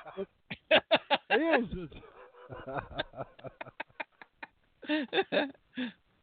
Oh my gosh. Uh, yes, Giorgio, another Giorgio Arderson movie. The guy, you know, some people, I remember somebody, oh, I remember my Spanish girlfriend from about four years ago. Okay, uh, I was married three years. Okay, yeah, it's okay. No, you never met her. She said, this guy looks like a chipmunk. Uh, yes. It's another... It's another Giorgio Arderson. And and the funny thing, I think I think in this one, uh, gosh, I forgot his, his name. It doesn't matter. Um, he's a lord as well as a, sp- a spy. And uh, I think his, is this the one with the butler? The, uh, I believe so. Yes, yes, yes. So he's betting on his girl at the beginning. And he's like, I have to go on a mission, so just keep serving her shit, like booze. And the butler comes in, you know, older man, you know, hello, madam. And like at the whole, we go through the whole movie, and at the end he shows up to like to screw this girl who's like waited what like two weeks. Yep. it's it's yep. very weird. Jo- Giorgio Arneson was, I, I take it from the last mention of him from you. You weren't thrilled with him. But there was something about him. He was a fucking guy, and he was kind of boring. I was yeah, he was the guy who was kind of boring, but a very, he had a very sleazy suave, you know, like with the with the with the hy, uh, hyphenated uh, slash there, you know, sleazy suave, and I think I think he pulled him off well. I think he was pretty good at fisticuffs. I, I liked him better at this stuff than I did when he was doing period Euro sleaze. Uh, when this whole thing ran. Because right. uh, when he was doing late period Euro sleaze, like uh, uh, one of those Laura Gemser pictures, it was just like, oh, he was totally unlikable. So, uh, Requiem for the Secret Agent, uh, or A Secret Agent, rather. This is another really good one. Uh, gorgeous girls. Hippie film projection on a belly dancer. Uh, you know how they used to do that thing where they have the oil washes and all that crap, and they project their behind bands, so they actually project it on a belly dancer. Uh, a drag queen dubbed with a woman's voice. A snarkily suave yet cruel Stuart Granger, and a great Piero Miliani soundtrack. Uh, embarrassing beach karate, dumpy Arabs and filthy Brooklyn wife beaters, obnoxious child blackmailers, a gay baddie, and his beaver-haired boy toy assassin. It all adds up to another really good one. So, there you go. Oh, this is a really good one. This is a really good one. Uh, I would say Stuart Granger, you know, uh, knocked off two of the best of the genre, uh, among two of the best. Uh, Target for a Killing is another one. And uh, this is just really good, and it's a little nihilistic. Uh, Daniela Bianchi's in this one, I think. Yes, and, she is. Um, it's amazing how much shit I have in my head. It's going to explode. Um, I really enjoyed this one. Uh, Stuart Granger, you know, older. Got that gray with the shock of black hair, debonair, suave. You know, it's a funny thing. We see him in costume pictures. We've seen him in Roman. We see Roman Hitchcock. But when he did these kind of things in, in Europe for other filmmakers, he kind of drew on something else. I think he, he felt he could be more freer with his uh, performances. I, I enjoy the hell out of Stuart Granger Euro spy movies. And, and yes, I think, he's I think there's a average. couple more I mentioned here, and almost every one of them is in my like. Oh yes, these are definitely. I like bolded the titles when they were really good, and almost all yeah. of his are that way. So, yeah. Um. So another one that isn't very good, From Istanbul with Orders to Kill. Uh, really ugly guys randomly walking around streets and airports while some pleasant fifties jazz plays. Nice scenery, no plot, and not even much dialogue to get you through this one. So good luck. There you go. Yes, uh, this is this is a cheesy, very low budget movie. Uh, there's there's been fifty cents. There's been some confusion whether this is a, part of it is actually a giallo, a mystery thriller, or what have you. Um, I thought it was okay. There's I can't agree with this thing. So it's, yeah. Uh, I think actually you, when you wrote the back, you mentioned something about Doris Wishman. I'm like, no, that would have made it better. I like Doris Wishman films. Uh, but it was kind of like that cheesy. It's yeah. that cheesy though. It's that it's that kind of yep. really budget low rent aesthetic. Yep. I believe I believe long as you freaking nailed me on this. I believe the guy's name was Tony Big Nose. Uh, that was the, the Anglo, Anglo, Anglicization of his freaking Italian name. So, you know, you knew you were in for a treat. Tony Big Nose yeah, directed Tony this. Tony Big Nose here. Him and Big Pussy are going to come and fuck you up if you don't like his movie. Oh, it's great. It's great. I love From Istanbul. Yeah, yeah. I think it was Tony Big Nose. Um, Tony Big Nose production. Hey, yo, Spacini. Hey, come here. I got to talk to you. Um,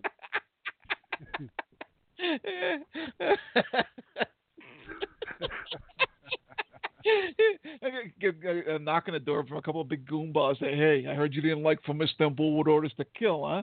no, no, no. My fucking father produced that, you bastard. Come here. Come on out here. What is this shit? Uh, Operation Atlantis is another one. Uh, cute Swedish stewardesses and a dork with a quiff. Uh, Roger Moore and Elvis would be jealous of. Uh, it starts off strong and then devolves into a long bit of this guy being carried around the world in a crate. And then it gets really bad when it turns into a costume epic Pepla. Do you remember this one? What, what, what was it? Operation Atlantis. Oh, yes. You remember how he spent half the fucking movie in a crate and then they it becomes like a Pepla at the end? I'm like, what is this? This is horrible. It's, it's another it's another American guy, John Erickson of all people. Yeah, yeah, yeah. I remember this. Um, it's in the crate is great. Well, they got some really good footage. Um, it's like you, if you recall, we're on a mission. So all these these like these bad people, the agent who was like sure which side he's working for a while. A couple hot chicks actually. There's like the dark hair hot chick. There's the auburn haired hot chick, and they're all taking a road trip. Got us in the Middle East when movies, and they're on a desert. Remember this? That's yeah. Got a coffin for a while, and then what happens? It becomes a sci-fi movie. Yes, because but but like a Pepla sci-fi, because they're all in bad costumes. Like a yeah, yeah, because like you got these like suddenly these these people have been living beneath the desert, and they like, what happened to the spy movie? But you know that all gets tied up rather unneatly. Yeah. Um, John Erickson was an American actor. He did a he was probably in a T V show, and probably like a. Where, you know, remember when, when of all things, Eastwood went over there. He was already a T V. Suddenly, when they were, as I mentioned before, when the when the spaghetti westerns died out, or as they were dying out, let me say, you know, people once said, "Well, maybe I'll go over there and make one of these things, and maybe I can make a lot of money." So you would have minor people like John Erickson. He probably ends up doing in the U S as well. Going over there doing something like Operation. Now, it's, it's more than a niche film, though, because it's so freaking bug nuts crazy. And again, it goes into sci-fi, Pepla territory, and... What is going on? But there was a girl with huge breasts in that movie. Who was that? That was. It wasn't Ida Galley. It was. Oh gosh, she'll probably come to me later. Yes, she was actually in a lot of peplums. So um, there's another that movie. So um, Operation White Shark. A bunch of old farts in fifty squares make our favorite tranny, Jenny Renault, who sings like a man early in the film, look positively sexy by comparison. A lot of hanging around boats, uh, like a crust between the creature of the Black Lagoon and Lamberto Bava's monster shark, also known as devilfish, an old fat guy who looks like he's about to have a coronary, and three dumpy women in matching leotards who get beat up by this dork and his secretary girlfriend. Ooh, they were tough, huh? And I'm thinking, damn, this guy's fucking ugly. He sort of looks like Bing Crosby, but more to the point, he looks like Gary Crosby, especially in his exclusive wardrobe of sweater vests, khakis, and Dockers. Dork. There's a chase in an A M C Matador. Renault plays with herself. It's all pretty distasteful and pretty boring as shit. So, go ahead. you, you and your extreme hatred for Janine Renoir. Oh my God. Uh, this is a band. I mean. I, I do her, man. Jesus Christ. uh, uh, Operation White Shark. You totally like, make me like lose my mind with this stuff. Um, who was that guy? Uh, he was Gary Crosby look like. yeah, no, no, he was, it was another American, Robert somebody or other, and he was a very minor character actor here. And he did two pictures. over there. That was one of them. This is actually one of the bad ones. The other one was Handle with Care, which is a little better. Um, I, I, I forgot his name, folks. Please don't hold it, uh, hold it against me. Um, if it comes to me, I will blurt it out later. But no, okay, this so- isn't a great movie. It's a, you know, it's a programmer. Yeah, it's typical Eurospy, uh, maybe a little worse than others, maybe, you know, even with a lot of others. It's certainly not a good one. Um, Baraka X seventy-seven.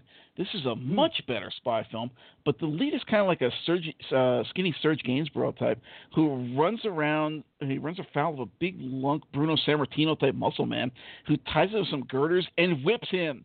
Uh, then they set him free and they leave him with the boss, which means propping him against the wall and leaving while everybody remaining in the room ignores him and plays cards. And there's a convenient shovel standing there between him and them, even though everyone's twice his build. He managed to take him down using Three Stooges fake outs and eye pokes. Hey, Mo! He then proceeds to get out-wrestled and beat up by an old lady who looks like Helga Sven. Uh, he literally pulls the rug out from under her, and she fights him in one of those nasty old lady nighties. Uh, later, he disarms another woman by doing crazy Richard Talmadge slash Douglas Fairbanks style forward and back flips and kicking the gun out of her hand with his feet. So, go ahead. Well, I, I actually have to correct something way back to the beginning of the show. I was wrong. When we were talking about... What? We were talking about uh, Deadlier Than the Mail. I was completely wrong, and I confused you. Okay. The other woman was Silva Cosina. Oh, yeah, yeah. Now, I'm not too hot on her anyway. Dalia Lavi was in the sequel, Some Girls okay. Do. Yeah, so and I was right. There, there's I only girl that's really attractive that. in this. The only girl that's really yes, attractive is, was this, like, one-off secretary girlfriend type who's, you know, in the film for maybe five minutes, ten minutes, something like that, whereas they're foregrounding, I guess, Sylvia Kashina and uh, Okie Summer, neither of whom Summer. is at their best, to say the least. So, well, I still love them. Come on. But I, I, was, I was wrong. It was Dalia Lavi who starred in Some Girls Do. So I apologize okay. for... confusing people and sending them to uh, Amazon dot com so quickly, but um, we're not perfect but, uh, people. My mistake, you know, I, I'm not perfect. I try to be. So, so back to Baraka X seventy-seven. Go ahead. Why'd you notice that? Yes, because she's in this, and Silva Cosina is in this, and Gerard Beret is the guy, the French French guy, who is who is the uh, the. Who looks like Serge Gainsbourg? I know Gerard was fine. He doesn't look like Serge Gainsbourg. Maybe. I, I, um, Serge Gainsbourg does a couple of these things too, you know. Um, really? I didn't even know that. I would love to see those. I love Serge. Uh, My wife came home last week, and she's like, why are you playing this? Usually when I come home, you play, you know, and she's like making growly voices because, you know, she comes home, I'm playing death metal, I'm playing black metal, I'm playing whatever. And I had like a, a Serge Gainsbourg, like three or four C Ds in there running. He's like, why are you playing this? I'm like, I haven't heard in a while. You know, I'm thinking of Serge Gainsbourg or whatever. I think I posted a bunch on Facebook that night. So, I must have missed that. Yeah. There's one night, maybe yeah, a week yeah, or so back. Yeah, I've been complaining too. If I come home, Gainsbourg. You're always playing black metal, death metal, you sick bastard. No. Well, try playing she's not in the house. I'm being considerate. I'm kidding. I'm kidding. I'm kidding. I'm kidding. Uh, play some Tom Jones. Surprise her when she comes well, home. Have flowers and play Tom Jones. I, I shocked her with the Gainsbourg. She's like, "Why are you listening to this?" I'm like, oh, I feel like it.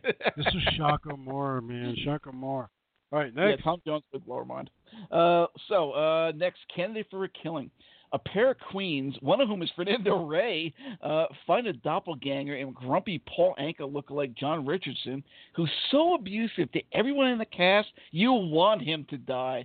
Uh, Fez-wearing Captain Kangaroo lookalike manservant, Anita Ekberg, who gets the brush off from our lead with this choice admission of his sexual orientation. At least your employer likes girls. Or likes girls. That was the point. At least your employer likes girls. So there you go. That's all I had to say for that one. I tried to keep uh, them brief. Yeah. um, What John Richardson I always had a problem with. I think that the, I really liked him when he was starting out, like Black Sunday from Baba. Oh, that you know, was great. He was fresh. Yeah, yeah, he was fresh, young, dub. Okay, he is. You know, he was, he was, he was terrific. He was perfect for the role. Um, he seemed to be ageless for decades. You know, he was in She, you know, with Ursula Andress, Peter Cushing, and uh, possibly showed up in The Vengeance of She. I think he did. And then something happened. I'm not quite sure what, but he, he stopped finding parts, so he, you know, scooted over to Eurospy stuff. He's not great for this because he's got this sunburn kind of snarky. You know, you, you're not even sure. Like, like, is this the kind of guy you go to for, for assistance? You know, for help. Yep. There was something, no, there was always something about the way he portrayed this char- this type of character. Uh, let me put it that way. And um, in the Eurospy films, the few that he did, he didn't do a great many of them. Um, there was just something, which is probably why. Just he, he, he didn't take to them. They didn't take to him. Um, but it's a very good-looking film. I'll put it that. I'll put that out there. It's a very good-looking film. It's uh, very well produced. Uh, there was a little, little bit more money and budget in this one than others of its ilk. Um, but it's not one I'd really recommend to people. Oh, also, so, there's a bit of a creep in this, too. If you remember, there's yep. several scenes in this. Yeah. As I said, he's so abusive to everybody, you want him to die. Uh, so here's an actual good one, Man in the Spying Trapeze. It's also known as mm. Jerry Land Cacciatore del Espias, which is uh, Jerry Land Spy Catcher. Uh, there's a great Emiliani soundtrack, once again, and coincidentally, it's another good one. Uh, he has two fights and a long sequence running around in a dress. Uh, gets horribly tortured with a lit match to his fingertips. Ooh, the horrors. How could he possibly stand the pain? And when the cops knock on his door, his first reaction is to ask the girl he was just screwing her age. Uh, all this and a baddie whose motive is to get rich enough to buy impressionist paintings. So there you go. I, I like this one. This is one of those little gem kind of pictures. Yeah, yeah. I think the guy was Wade Preston. Sounds like a, a pseudonym for like a porno actor. uh, what else he fucking did, I have no idea, but he was fine. He was tall, lanky. He might have been in Westerns. Who who, who are we to ask or judge? Um, Wade, W A Y D E, I think, uh, Wade Preston. And um, he was fine. I I think it's one of those pictures you don't expect much, and then suddenly right. you find yourself enjoying it. Yep. And it's like, you know, it's not insanely stupid. I kind of enjoyed this. You know, the villains are doable, and you know, the girls are not incredibly hot. Like I want to run and grab like Astroglide, but you know, it's you know, it's, it's, it's possible. That was the thing I noticed with the Eurospas is that ones I went in, they had a great reputation. I'm expecting something big out of it. I had stars I know in it, and they would just fucking suck. They'd be turgid. And then other ones, I'm like, ah, this one's going to suck. And I walked in, I you know, figure, okay, I'll watch it. I got it. And it turns out to be great, so you never really knew. Uh, so hopefully yep. our little guide here will help you. Uh, so uh, another one is The Master Stroke. Uh, it's got a great Francesco De Masi soundtrack, uh, Adolfo Celli, Richard Harrison, some diabolic-style sets, and a convoluted heist caper that still somehow manages to be pretty fucking boring. Uh, the girl is homely and has a bad old lady hairdo, the latter being an issue you encounter a lot in Eurospy, by the way. Uh, if you're really into, like, you know, flips and bouffants, this is the genre for you. Uh, if the flip, the beehive, and the permanent wave are your thing, I wrote, this is the genre to gravitate towards. So there you go. My improv and my previous writing matched. So there you go. Actually, this is one of the uh, we I just mentioned Richard Harrison uh, not too long ago. This is one of the better Richard Harrison uh, pictures uh, in this genre. Margaret Lee is probably the one you're thinking about in The Beehive.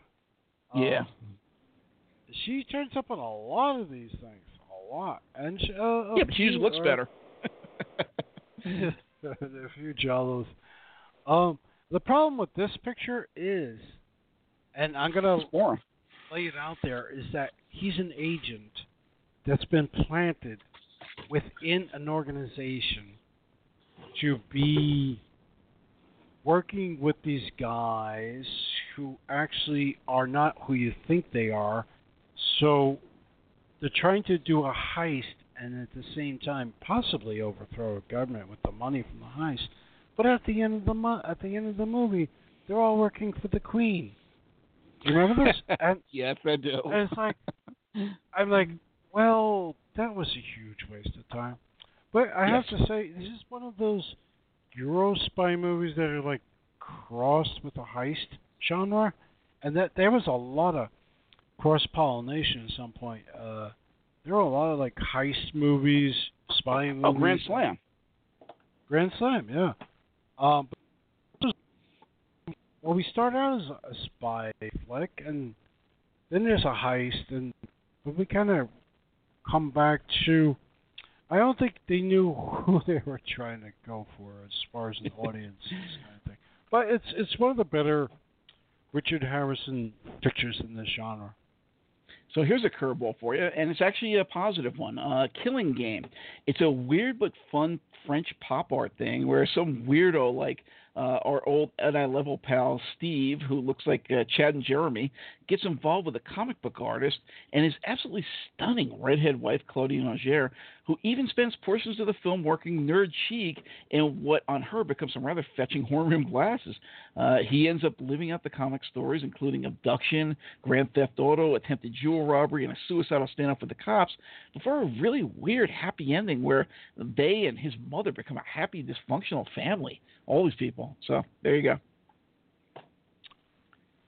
Oh man, it's been so long since I saw this movie. Uh, oh, yeah, know, is it really Eurospy? It's so strange. Yeah, I was like, okay. Yeah, I, I, I, did, I did see it, and, and, and, and I may have, I may have even written about it, my friend. But it's been so long, I, I, I don't recall enough about it to even do a flippant comment. No, I, I passed. So here's a bad one. Desperate Mission. It's pretty boring, featuring a seriously aggro but rather short lead. Uh, Yoko Tani looking kind of old-faced but still kind of cute in pigtails. Uh, the fat, bald white guy from Doctor No. Uh, a bunch of white guys in yellow face.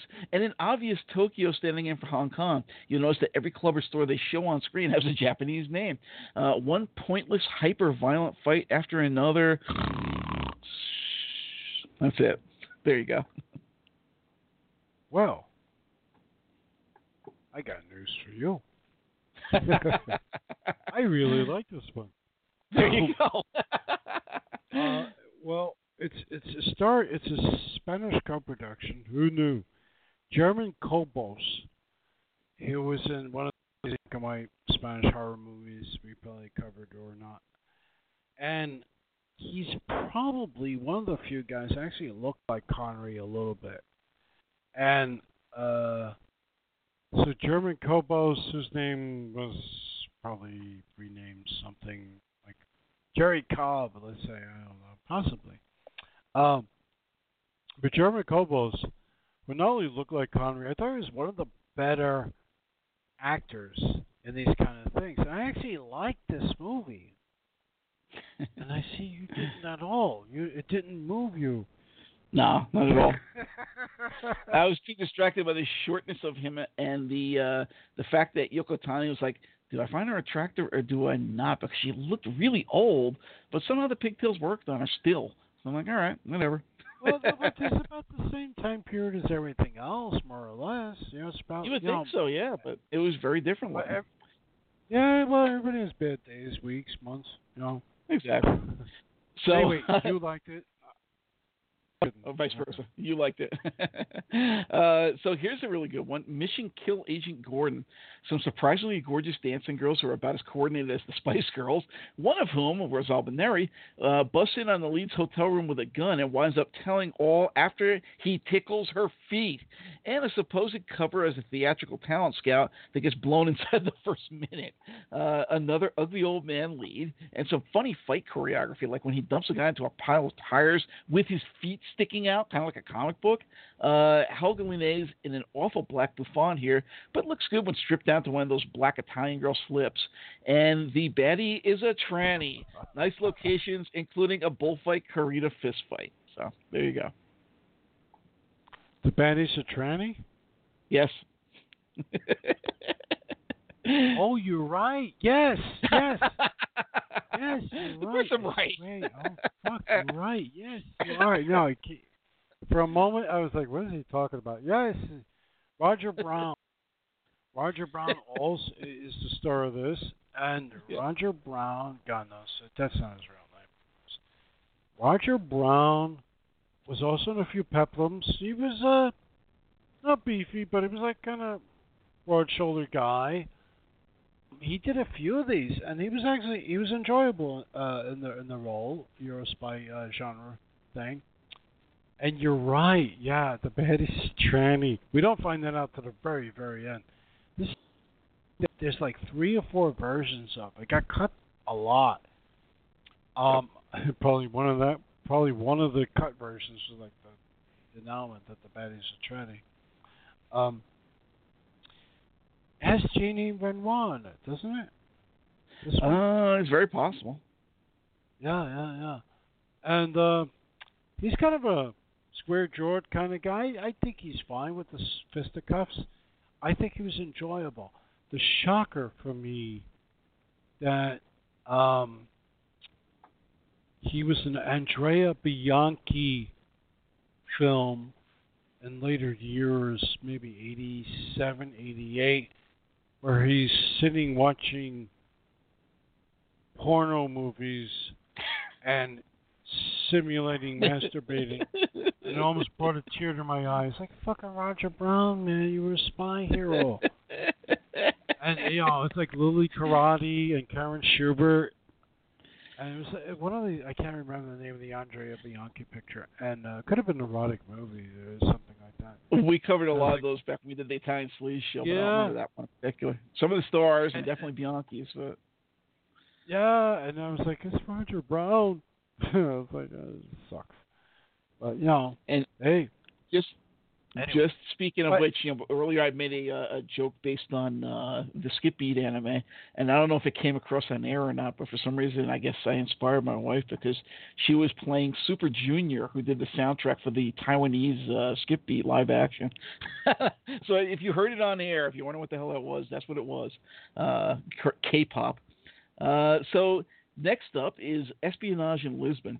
A really boring, super low-budget, no-sets job with Brett Halsey and hypnotist, hypnotist slash blowgun user Fernando Rey kidnapping a woman in a bad do who gives a ridiculous head-shaking performance of a mellow bossa nova jazz cut. Uh, nice shootout and an old mission in the end, but good luck getting to that point. So, who's the, who's the credited director on this thing? Oh, God. I don't even remember. For a long time, they thought it was Franco, but uh, but uh, it turned out not to be. No, it's not Franco. Uh, Franco. I can't. Because Franco might have worked. Well, I, I didn't know how we were doing tonight's show, so uh, like I'm trying to yeah. catch up with you. Um, yes, it was and you know, like I said, oh. I del- I deliberately kept these things super short. I mean, when we do Eddie Constantine, you know, I have more longer reviews, and we can go into bigger chats. But since there's so many of these, I'm like, yeah, just Eddie, you know, here, paragraph. Oh. Oh, God. Um, next.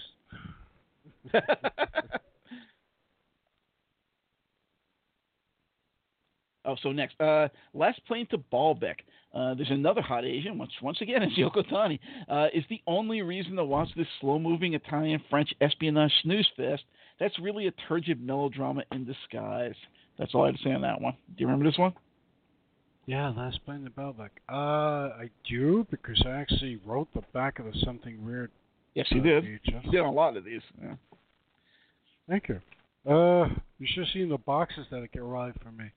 Uh, sizes. I don't know what I write. Who the hell knows? I have to pull it out. no, don't pull it out. Don't pull yeah. it out. Um, uh, oh, gosh. I remember it being a programmer, an adventure type picture was kind of Eurospy leanings. You know, there was like hints of that in there. But uh, to be honest, I it's been so long since I've seen it. It's another one that I'm sorry I can't re- recall enough.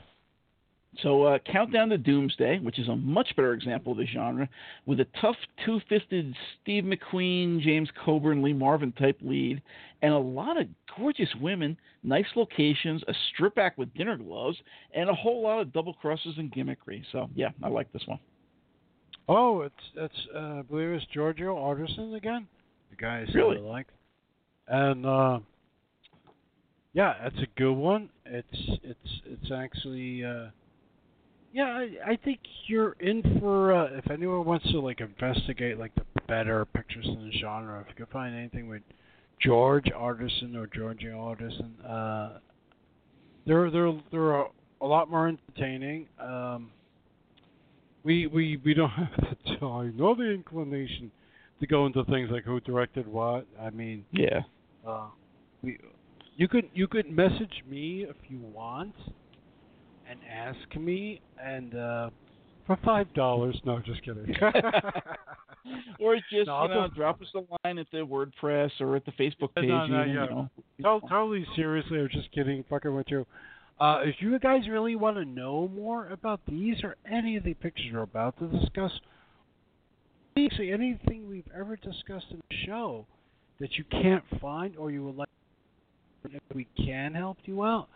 Just send us a just send us an email or a Facebook message. You know, uh, we're out there and uh, uh, we're friendly, and we, we like animals. Not That's that right. way. So, well, no, no, not not like furry. So, we're actually we're actually animal yeah, lovers in the, uh, the traditional sense. Yeah, traditional let's help sense, this so. animal that's in the road, not like you know, furries. Uh, yeah, yeah, anyway. yeah, yeah. But I uh, want to give you that idea. So, uh, so well, yeah, yeah. If you know, seriously though, if you guys got queries, now please don't ask us, where can I get this? I have ten dollars.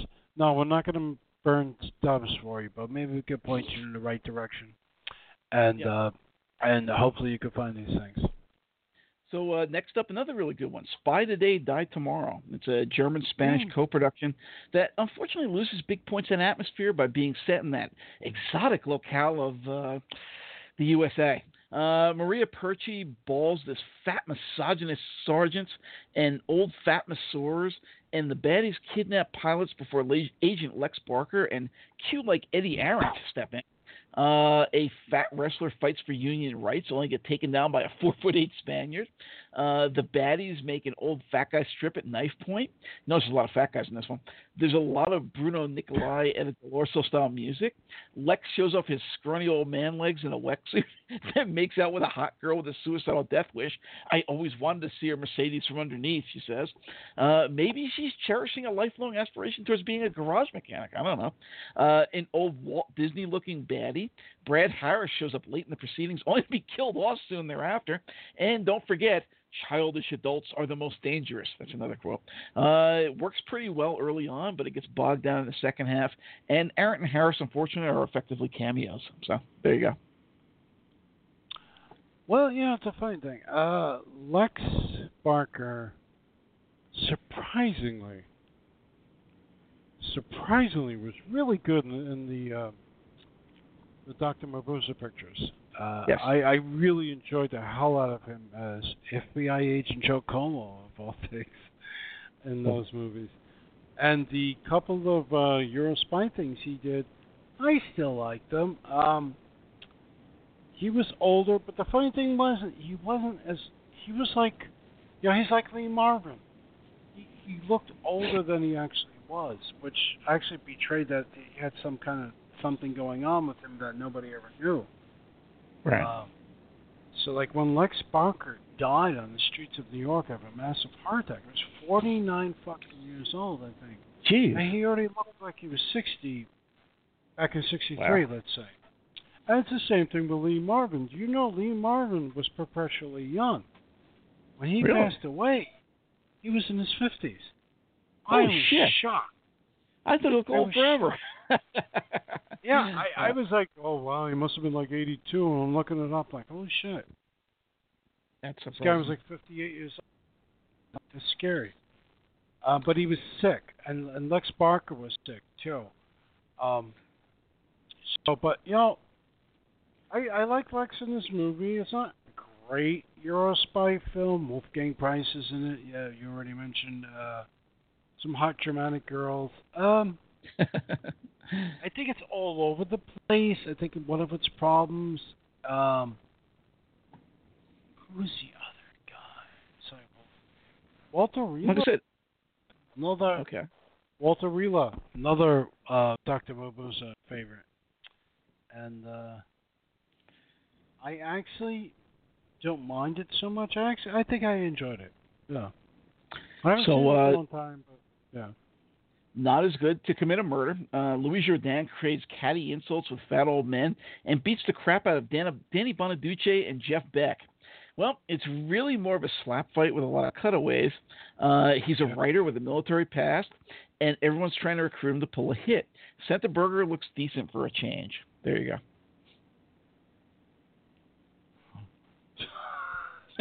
How do I respond to that? it's a it's a weird Louis Jourdain film. Um, Louis Jourdain is an interesting actor. Did not warm to people. I don't know how he got all these huge female following that like literally like oozed when when they saw Louis Jourdain. Um, yeah. I always thought he he was cold. Yeah. Uh, yeah. And pro- probably one of the best Louis Jourdain things I ever saw was his B B C Count Dracula. Dracula. Yes, we mentioned that a couple podcasts back. Um, and and and he was fun in Swamp Thing too, but he was horrible in Octopussy. I'm sorry. Yeah, uh, I didn't mind. He has the worst line there, of all yeah. time in a Bond movie. Octopussy, Octopussy, Octopussy. But even uh, I didn't like it. But. It, this is one of those hybrid movies, really. It's like, it's like a mystery thriller, come something else, and yeah. I think sometimes in, in, in dubbing, they try to to sneak in little things to, in the hopes of possibly marketing these movies as something else. True. So. um Another one that's actually pretty bad, The Black Monocle. Uh, two old fat guys who look like a cross between Jack Webb and Edward R. Murrow, but with the noses of W C Fields and Jimmy Durante and the looks of Ernest Borgnine and Aldo Ray, visit a Turkish backhouse and wander around Hong Kong opium dens, Buddhist temples, and outdoor eateries while Miles Davis-esque jazz plays throughout. At the end, a bunch of old Chinese men reenact West Side Story, seriously, and anticipate Michael Jackson's Beat It video in a backflip and dance-filled fight number. Atmospheric at times, but slow and plotless. For some reason, Barbara Steele cameos. So, there you go. Yeah, this is this is not a very good movie at all, and neither is no. the sequel. There there was a follow-up. Um, Georges Lautner is in it, I think. And probably, yeah. A minor uh, French actor, was in dramas during this time period. We're talking like sixty-two, sixty-three, I think, sixty-one, sixty-two. Um, yeah, you probably, you know, French films are a bit more stodgy in this genre starting out. Yeah, and sure. uh, they were more talky, but they were also more, how do you say?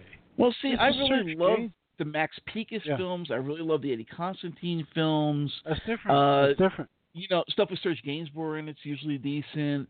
Uh, who's the fellow that did, like, you know, uh, Touche par la Glousby, uh, famous uh, French director, does a lot of crime films. Um, can't think of his name right now. Uh, not well, Resnais, like, but... Uh, the, the, Clouzot, yeah, no, well, you, men- you mentioned Eddie Constantine, you know, and those things yeah. started at, like, fifty-seven, fifty-six.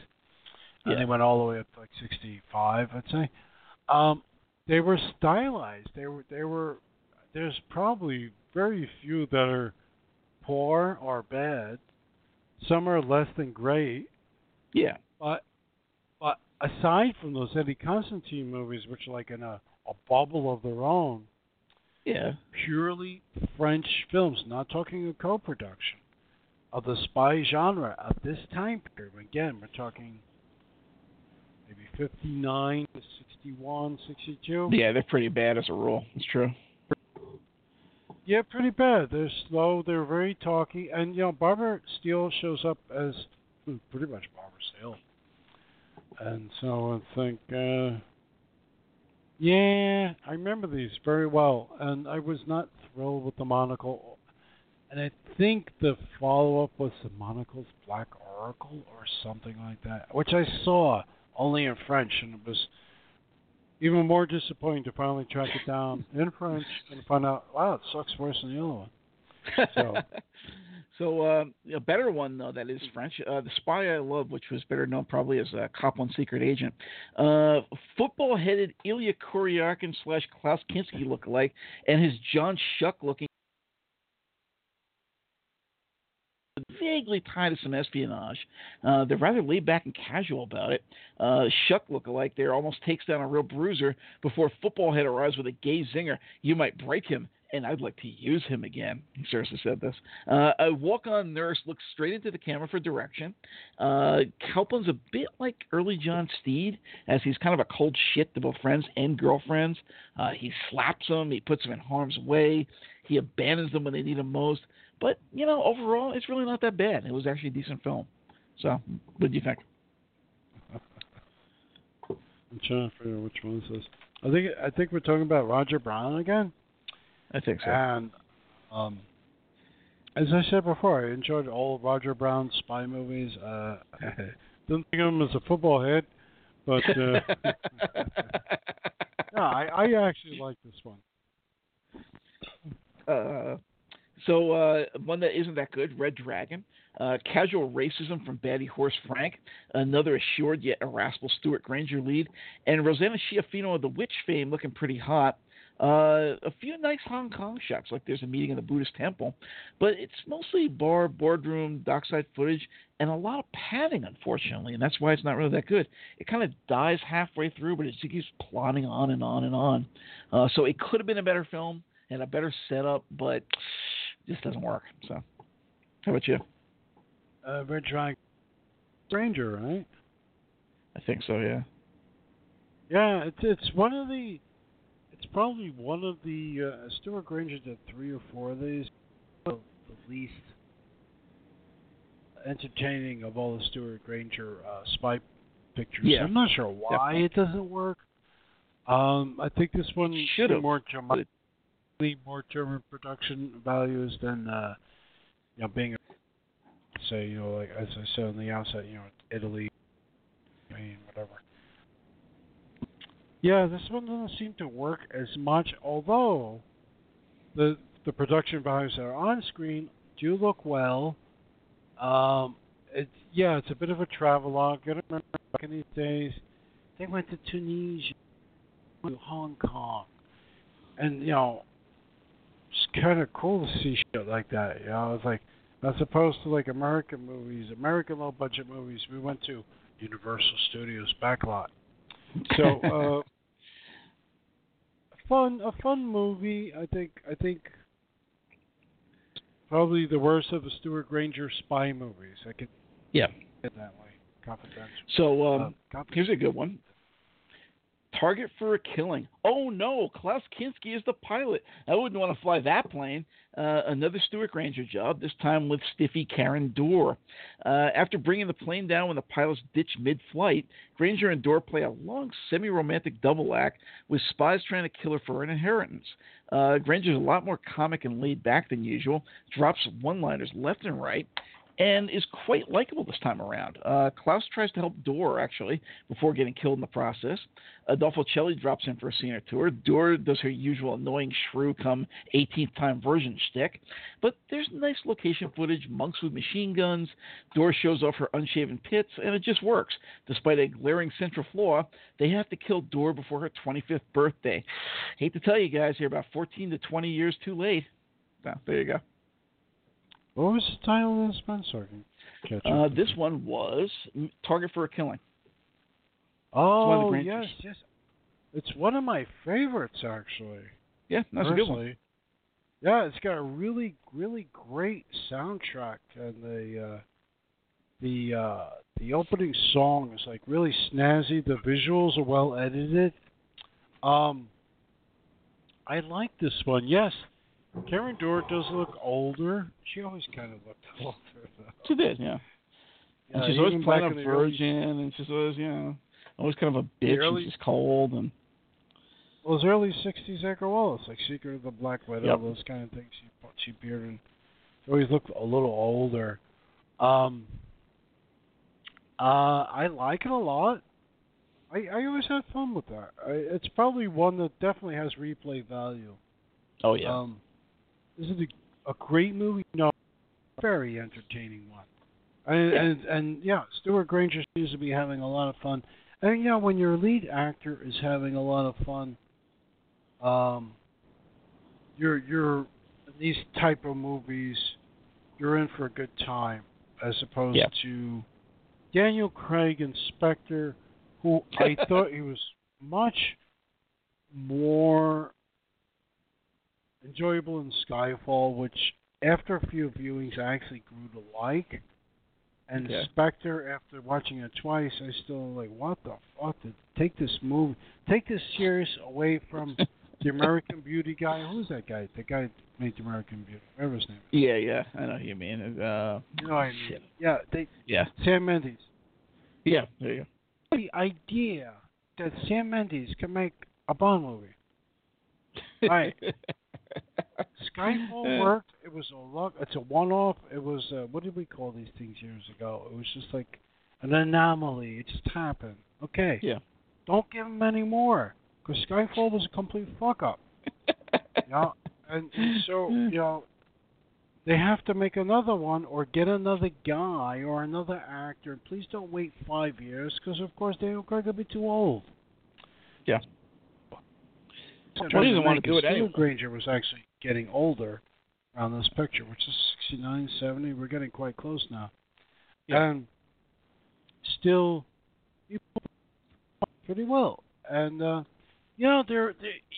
Here's the point I'm trying to make. This is an uneasiness watching your lead actor, your hero, romancing an older, uh, younger girl, and mm-hmm. it's a bit of like, ooh, this is kind of weird. Um, well, probably the only thing that worked in Skyfall. Um, was that the last one? Whatever it was called. Uh, what Mission to Venice? Bellucci. Oh, sorry, that was the wrong one. There's uh. Yeah. Target for Killing. Target for Killing. Right, right. But but the last Daniel Craig Bond movie was that Monica Bellucci was briefly his love yes. interest. I was like, you know, I can believe that. And it was stupid of them to kill her off because they should have rewrote that movie at that point. Yep. And that Karen Stuart Granger movie was kind of a believable point because you're like, okay, you know, she's not new anymore. So we could sort of believe that. Although, unfortunately, we have her playing an ingenue, which is the problem. But still, it's, right. a, it's a fun movie. Fun. So uh, another good one, uh, Mission to Venice, uh, French crime film slash espionage policier with a decent-looking girl and plenty of twists and turns. The only problem is that Errol Flynn's son, Sean, is in the lead.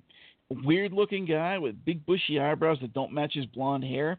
He's a real sissy narcissist who says girlish things about himself and thinks he's hot shit, but he's sort of gay about it. Uh, it's otherwise, it's a good involving film, sort of a, an Eddie Constantine meets Max Picas affair. So, there you go.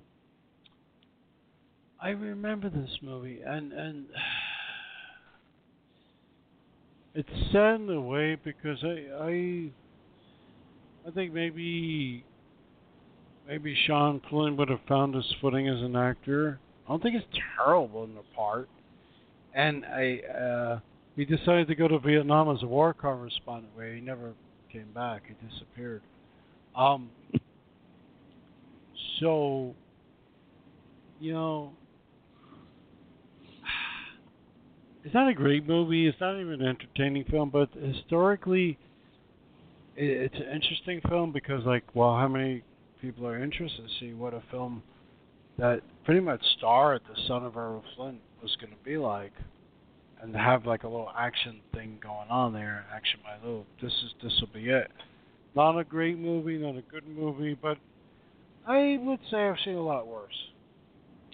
So uh, another good one, Kiss Kiss Bang Bang. It's a, a weird Italian comedy with an odd-looking, well, with odd-looking spaghetti western regular Giuliano Gemma.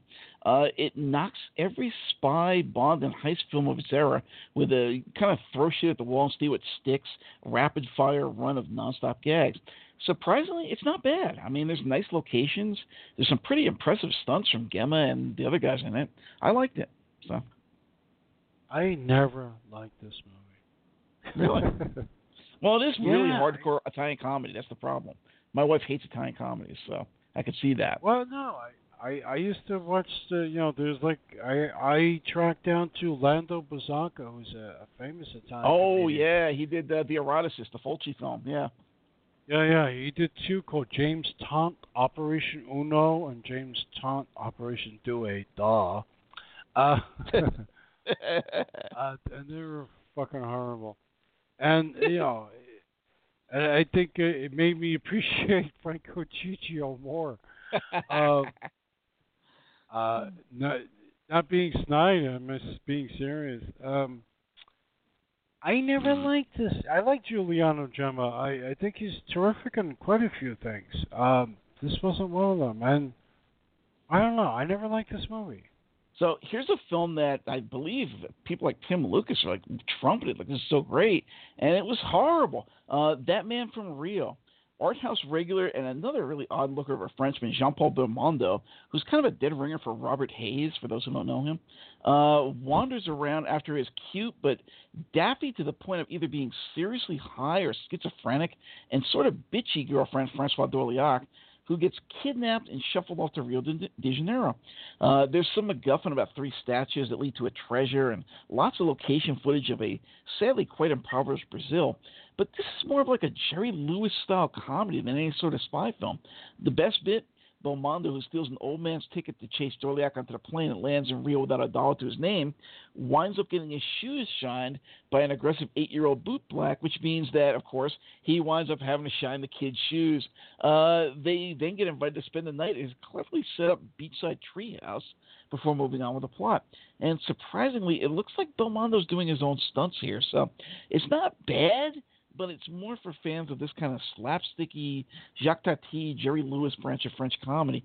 Uh, some Bardot films feel more Eurospy than this, and are far more entertaining, funny, and aesthetic than this to boot. So I don't see what the big deal was. Well, well, the thing is, you have to be, you have to kind of be initiated into Belmondo films slowly, and and uh, we're talking about That Man from Rio, correct? Yes. Yeah, which, of which there are two versions of this. There's a shortened American and a longer French, obviously. Um, I've seen a lot of Belmondo pictures, and he's like he's the guy that Jackie Chan patented his whole shtick on. You know? Really? with the, yeah, with the comedy, with the doing his own stunts. Um, Belmondo did a terrific French giallo.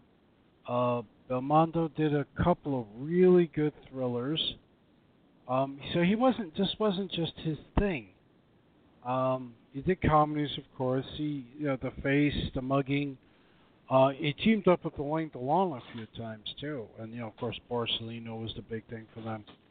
Um, I kind of like this, but yes, in terms of substance, and there is and, uh, there is not really. It's just. It, entertaining. I, I would certainly go back to it every couple of years.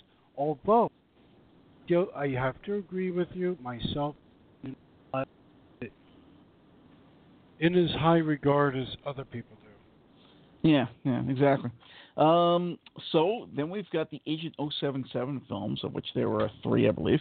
Uh, the well, not the best one, but one of the good ones is Agent oh seven seven Mission Bloody Mary. Uh, It might go to your head, and buddy, you'll be dead, but you'll be rich, goes the goofy, overwrought theme song before a hot Asian stripper who keeps Brother P-Touch messages inside her bra strap stabs a chauffeur with a flashlight bayonet for no apparent reason. the extremely hairy back Ken Clark, who bears this sort of Francois Papillon-like frosted blonde two-tone hairdo, uh, chases down a bomb in what's actually one of the better Eurospy films out there, uh, filled with Bondian twists and turns and international travelogue footage. Uh, Helga Linet, who he identifies by two moles on her left hip, uh, rocks a lime-green babushka. Ooh, sexy there. And turns out to be Asian. Uh, yes, Helga Linet turns out to be Asian. A Mario Bava-esque attention to some positively stunning Italian decor. Check out the Asian Stripper's Hotel Room. You know, good stuff all around.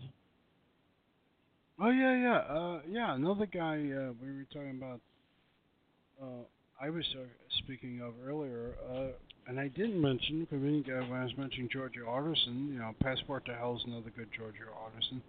Was Ken Clark.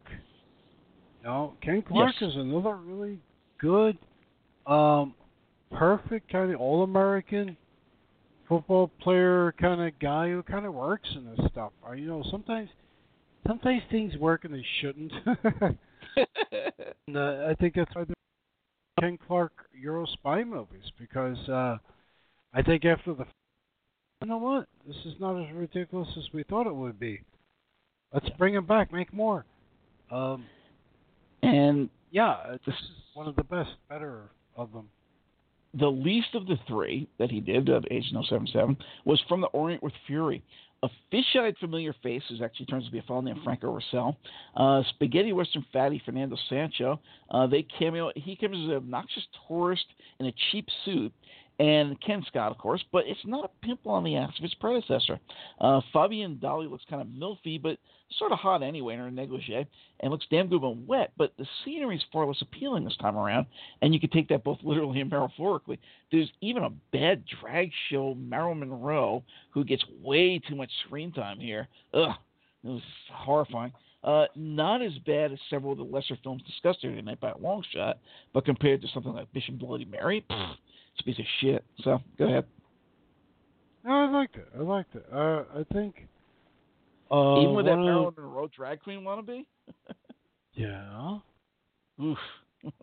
I think. I think as they were getting toward the end of Ken Clark's reign, uh, what was that movie called? Svetlana something, where he was like a ex-secret agent, now a race car driver. Okay. And. Uh, Uh, Daniela Bianchi was in that. Um, oh, that would be the next one. We'll see. We'll get there in a minute. There was a bit of a mess. Yes. Svetlana Will Kill on September twenty-eighth. And as well as Biba Lunkar was in that as well. And uh, so Sergio Greco. And it's just like, eh. By that time, you know, the thing was, when they had a when they had a movie that worked, let's talk about Ken Clark. When they had a movie that worked that was successful, and the, the crew saw it as well, and they said, you know what, let's make a couple more. They would cram out like four or five pictures in, in a two-year period. Mm-hmm. And then by the end of the by, the, by the fifth picture, it would be so ludicrous, because they're like, okay, write, write something else. Write, you know, we, we have this guy for, he's going to be in Italy for two years. And by the fifth picture, it's so ludicrous, whatever they out. It's a disaster, you know? Well, in this case, and I don't think it's the same film you were talking about, but it, you may have been, uh, which is Agent oh seven seven Special Mission Lady Chaplain. And that's the oh, last one we're God. in this series. But I love this one. Uh, the yeah. baseline from These Boots Are Made for Walking kicks off Daniela Bianchi as the nun with a machine gun. An overwrought yeah. theme song courtesy of Bruno Nicolai, Lady Chaplain, a, a gunfight at a Corrida bull ring. And some weird Italian thing that I didn't understand where old men are watching young girls play bad tennis while yelling at stockbrokers who volley balls back and forth to them by hand. Um, it's a high fashion show, rich assholes who have scorpion fights for kicks, a guy takes a bath in photographer's acid, and some goofy oceanographer who looks like a cross between Dick Randall and Nigel Bruce. It feels low budget, but it's a huge improvement over the trilogy low point of Orient with Fury. So, go ahead. Oh no, this is this is a good one. Actually, it's, who's our villain? Jacques. He was in The Hypnotic Eye. Jacques something. Cernas. Oh yeah. And um, the uh, it ends. It ends I would say low budget. I would say this actually had a medium budget. The the uh, visuals look pretty good. The location shooting looks great, and it ends with a very Bondian uh, fisticuff scene in uh, a sub submarine. So yeah. um, I think this is above average, and this is probably the one that uh, yeah, good element. This is a good candidate for people to put out. Yeah, well, actually, there is a set from, I believe, Dorado Films that had all three H N O seventy-seven films in it uh, that oh. I got years ago. Very good. And actually, the other film uh, that was in the set was not related, called Electra One, which is actually really good, too.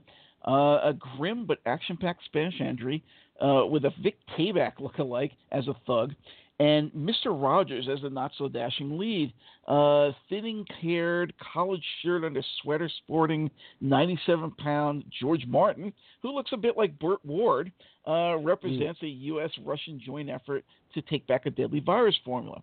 Uh, Rosalba Neri and a lot of nice French crime film feel, and it all ends in the Alps with a ski lift battle and a nod to North by Northwest crop duster scene. So, there you go. Mm-hmm. That's not one I, I liked personally. Um, what I do want to say is we're going to the point where we're gonna you're gonna lose us live. That the Commissar X films are coming up. Yes, that's actually the very next thing I'm going to. Uh, Commissar X. Okay, so basically I had seen five of these. I think there's actually six or seven. Um, Kiss Kiss Kill Kill. Uh, after a song about how hot he is, they repeat Joe Walker's name about two hundred fifty times in the course of the film. Make it a drinking game at your peril. Uh, then a guy says, you can understand why every male would want to get rid of Joe Walker. So you get the idea. But it's still loads of fun.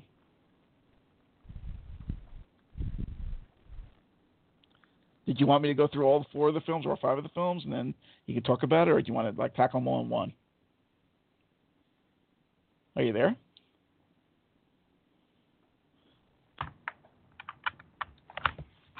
Hello? Are you there? Yes? Okay, we appear to have uh, lost one of us.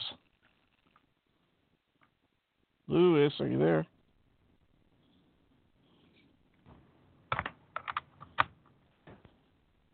Okay, I'm going to assume that I'm still the one that's on and keep talking.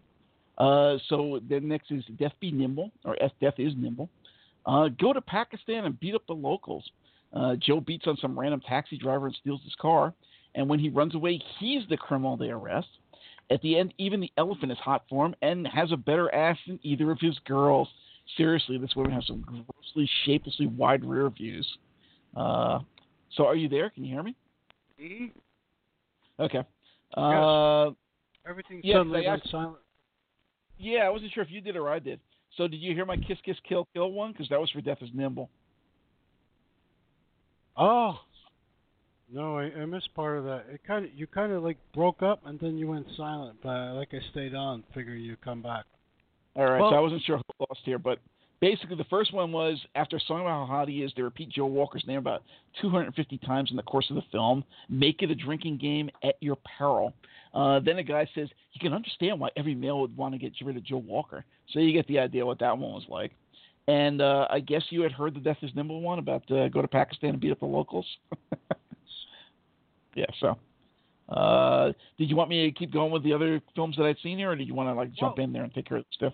Well, you know, the, the Commissar X movies, I, I really um, they're based they're on fun. a uh, they're based on a um, series of books, and uh, very popular at the time. Um, small people, uh, Gianfranco Parolini uh, was one of the people that, that worked on these as a director, and you know, so we got Tony Kendall, who was actually Luciano Stella. You know, uh, I don't know if you already mentioned this before. He's, you know, well known for. Uh, Yeah, a couple of things. Lorelei's Grasp. Um, yes, we talked about him during the uh, the Desario show. Yeah, and, and the other Desario, the Return of the Blind Dead, and uh, so he plays He plays his. Uh, he plays whoever's supposed to be hot for. Yeah, he plays a private eye, and the, the, the tightest pants imaginable. And uh, Jet Black here, I mean, he's real. He's a real dark Italian. Um, he's you know he's got like the shirt, the button-down shirts, like up to like the third button, leaves it open. Hairy chest guy, and he's he's buddies with Captain Joe Walker. Yep. Who, who's who's uh, an agent, you know, and that's that's uh, that's our good friend Brad Harris from the Peplums. Yep. And uh, it's funny, you wouldn't think these guys work together well, no, and they, they do. They did. Yeah, and just because um, the way you said it, it sounded like you were saying that Brad Harris was Joe Walker. He's the other guy, whoever the hell that was, with the bushy eyebrows. Uh, Brad Harris is kind of the muscle, his buddy, uh, sidekick. That's kind of, I guess, long-suffering in a lot of ways because, you know, he never really gets the girls, even though he's the guy with a nice body. Uh, somehow the geeky guy gets him just because he's supposed to be so suave. Oh, yeah, yeah, Tony Kendall, Tony Kendall. Right, right, Tony Kendall. Tony Kendall. Um... I don't know. You know, these pictures, uh, the Kiss Kiss Kill Kill is the first one. And right. That's probably the best because you've got uh, a megalomaniac, isn't there any other thing, right. with uh, a, bev- a bevy of an army, forget about a bevy, an army of uh, predominantly blonde chicks in skin-tight yep. suits and capes. Hey, they have capes. um, with...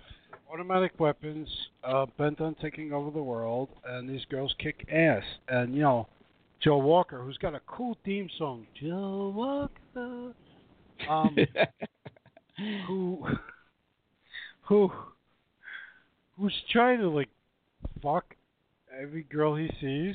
Really, that's the whole thing with this whole series. Um, Joe Walker... is trying to screw these girls, and they're like, they karate the shit out of him, you know? Yep. And they Yo. say his name so many fucking times in this movie. Like I said, I dare you to make it a drinking game. You'll be in the hospital. There's no, there's no way.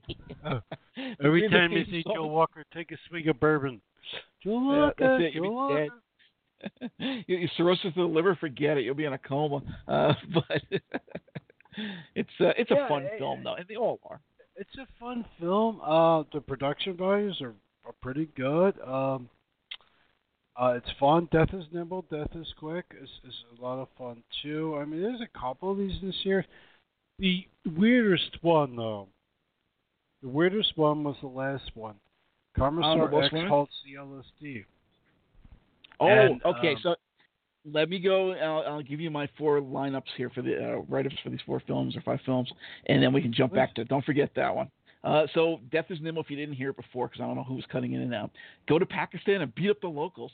Joe beats on some random taxi driver and steals his car. And when the guy runs away, he's the criminal they arrest. Uh, at the end, even the elephant's hot for Joe Walker. And, by the way, has a better ass than either of his girls because these women have some seriously gross, shapelessly wide rear views. Uh, and they actually make them all walk together, the elephant and the two girls side by side. Uh, oh, Kiss Me that. Deadly. Yeah, yeah, yeah, yeah. Yep. Yeah, yeah. Kiss Me Deadly. They're hot for Imelda Marcos, uh, Vic Tayback, Joe Pesci, Joe D'Amato, and some truly awe-inspiring dancing from our two leads. Fake Asians, flipping folks while running down a busy main street, and the fifties gals in chinos with synchronized whips. Uh, the one that you were going to get to very shortly, Death Trip, which is actually the only one of these that I didn't enjoy. Uh, some nonsense about L S D, Joe's a drunk, the two aren't friends, and a camel talks.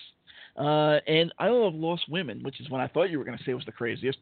Another Thailand set adventure, but far less successful as a travelogue and darker tone than thirteen Days to Die.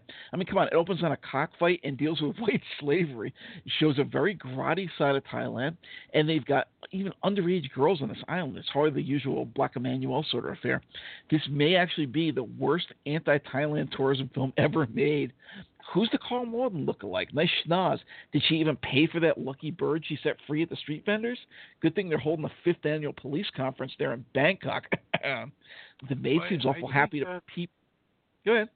I, I think that picture actually shot in the Philippines. I don't think they would let them shoot in Bangkok. Not the uh, way they were writing about Matt Babcock. uh, yeah, yeah. The maid seems awful happy to peep on Brad Harris in the shower, by the way. And then she steals his entire closet full of clothes. Uh, Brad running around in ladies' chinos and slippers and roughing up black midget doormen is kind of a serious high point, huh? Is that Melee girl really supposed to have fallen for Joe Walker's obnoxious early sixties German hipster charm? And do the baddies really need to inject a fucking cat with poison? No animals were harmed in the making of this film. It's been years away yet. The cat's either drugged or killed on camera. Watch its eyes. Uh, I like when they meet the women behind all of this with her turban-wearing white guy manservant, and he takes the poison tea that she intends for them and dies right in front of everyone. Who can say why he decided to commit suicide, she says. That got a big laugh out of us. Uh, Uh, that damn marmoset steals every scene he shows up in. He may be smarter than Brad Harris. Uh, Tony Kendall looks more like Roy every time we see him. Where's Siegfried?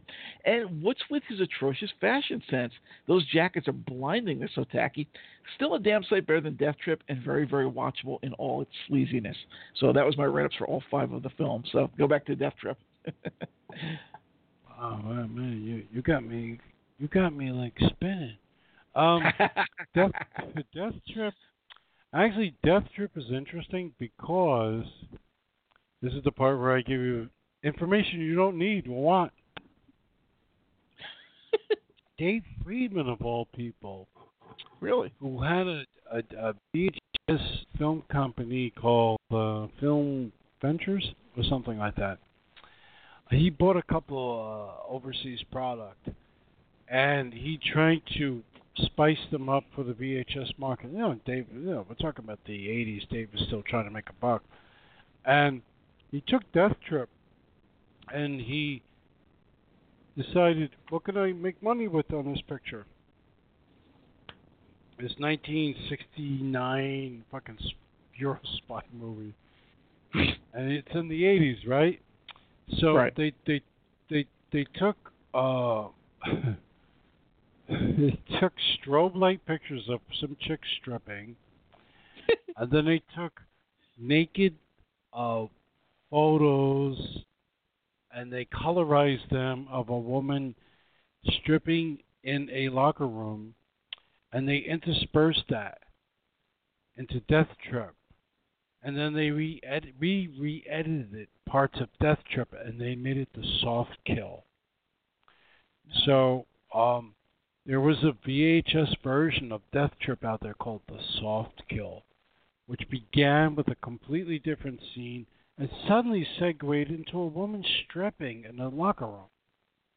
And this was like Dave Friedman's way of trying to spice it up for the eighties, but like it was so passé by then it was useless. Um, pretty bizarre. It's worth it's worth it if you could track down for The Soft Kill, though, folks. Because also what Freeman did was they slowed up to slow motion some of the scenes, and then they added some kind of pixelization. So you know the parts where, like, uh, I think Joe Walker's supposed to be on acid? Right. They colorized that movie to weird colors. But meanwhile, the movie's working slow, but the dialogue's at normal speed, so it's very fucked up. I mean, it's a color film in the first place, so.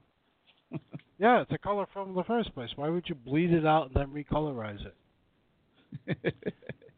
Now, for Commissar X Halsey L S D, which is the last picture and the one with more infusion of German money, and I believe it's nineteen seventy-one, so they actually had a year or two off. Yeah, um, I've not seen this one. It, it's very graphic. Actually... it begins, no shit, folks. It begins like a Mondo movie. First thing we really? see is uh, uh, uh, first thing we see is like poor people in Italy, right? Okay, all right, sure, I'll buy that. And then we see people tying up and shooting up junk into their arm, and then we see the typical heads back and the eyes go in the head. But it's like, oh, it looks like they just shot up fucking junk.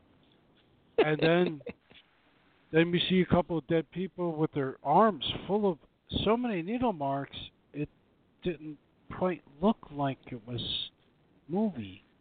And suddenly, you know, Joe and, and, and, and, and the captain, they're on, you know, they're on a mission, but it suddenly is darker. It's it's tinged with, I think they try to bring Joe Walker and, and his buddy into the swinging seventies, but it yeah. was the dark seventies, and it was the last picture in the series. And uh, Tony uh, Tony Kendall looks visibly older in this one. Brett Harris still always looks good. You know, Brett Harris, yeah. you know, muscle guy that he was, he always stayed fit. So even when he got older, he was fine. But as as Tony Kendall aged, yeah, I I, just, I don't want to say he looked horrible, but you see, like he looked like a like a creepier version of his younger self, you know, a creepy older version. It's a very strange movie in the series. What began as a pop art extravaganza, you know, Euro spy fucking glam thing that held off with three good pictures, and then mm-hmm. started getting kind of weird. By the sixth picture, we got into like this weird territory here, and that was wound up being the last one. Yeah. Yeah.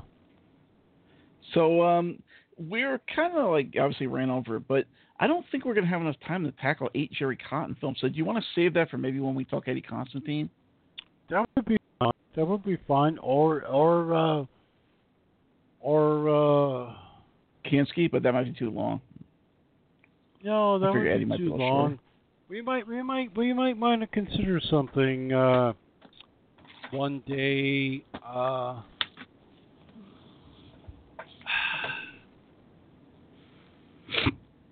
yeah, because George Nader was gay, and, yes. and and George Nader was not as closeted as a lot of other people were, which is why he went to England. Uh, I'm sorry, Europe.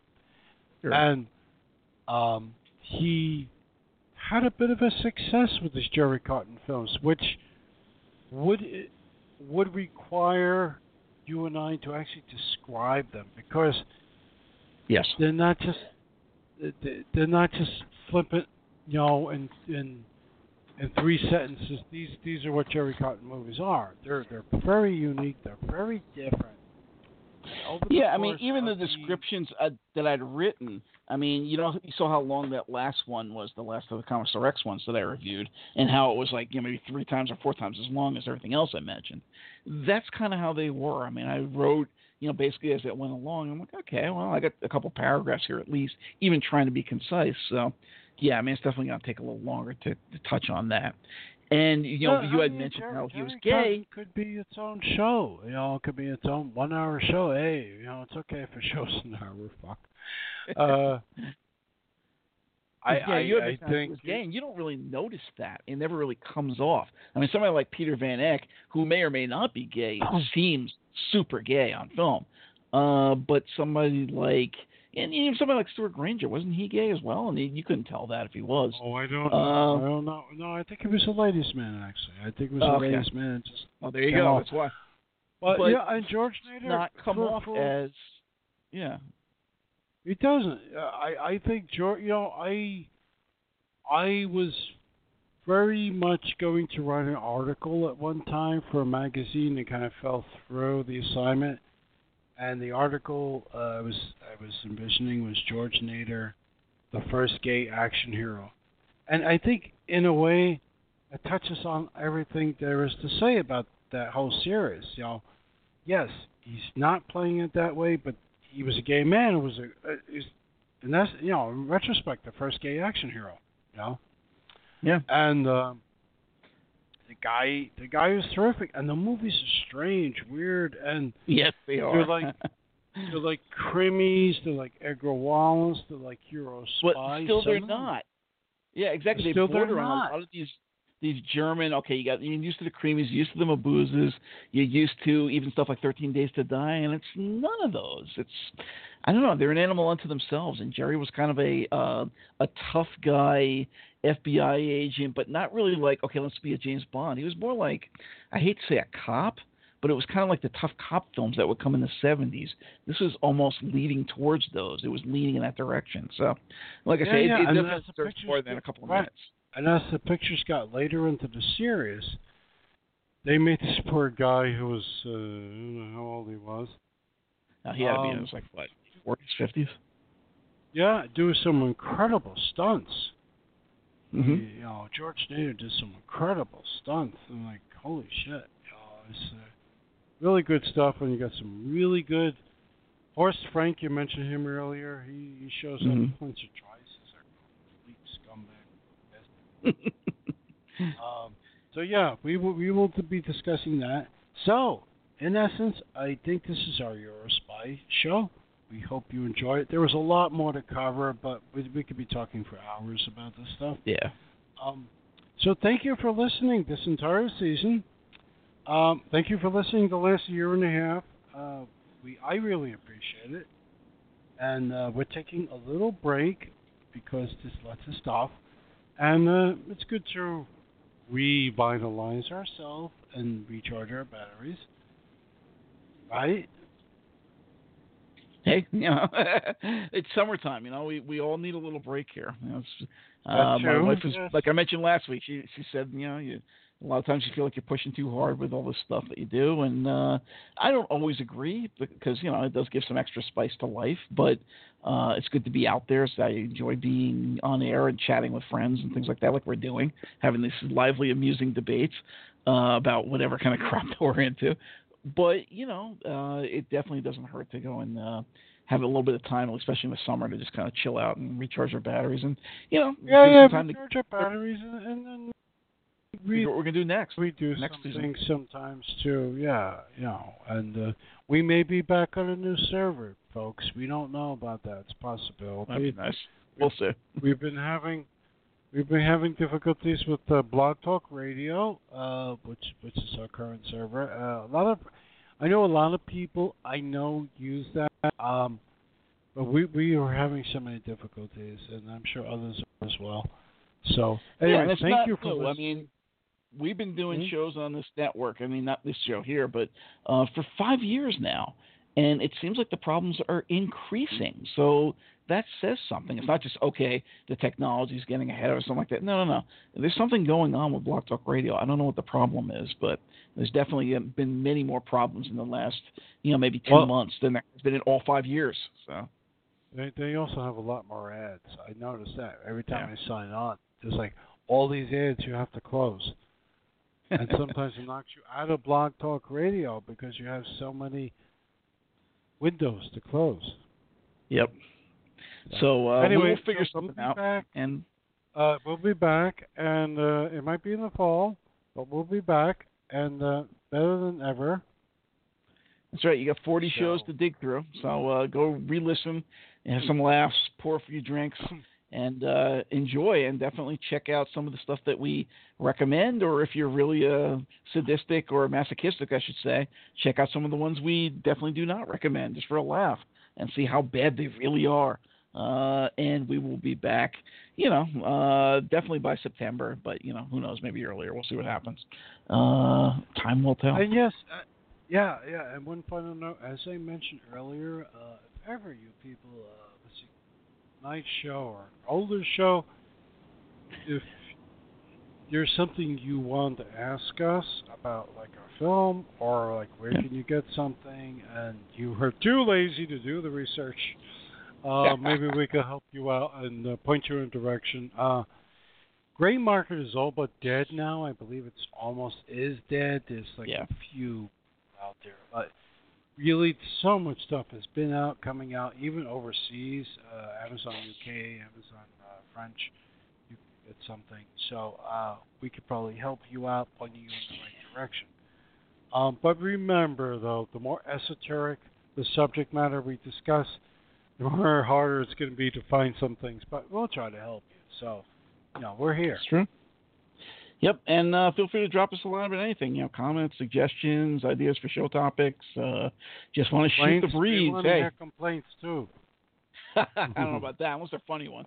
Uh, but uh, drop us a line. You know, we're at uh, weirdscenes one dot wordpress dot com and facebook dot com forward slash weirdscenes one. uh, you know, just message us. Um, and, of course, we're also on Twitter, but I don't know if you can contact us there directly, uh, which is twitter.com forward slash Weird Scenes One or at Weird Scenes One. And we will see you uh, definitely by September, if not earlier. So anything else you want to say? That's it. Have a good rest of the summer, folks. Cheers. Enjoy. Don't uh, get too burned in a barbecue pit or something. Thanks for joining us tonight. We hope you enjoyed our little drawing room chat on Eurospy Films. Uh, well, we'll see you probably uh, by September. If you would like to contact us here, comments, suggestions, uh, comments, or if you're a filmmaker, musician, who'd like to join us on air, drop us a line on our Facebook page, facebook.com forward slash Weird Scenes One, or our website, weird scenes one dot wordpress dot com. Weird Scenes Inside the Gold Gun, brought to you by the Big Papa Online Network, at least currently on Blog Talk Radio.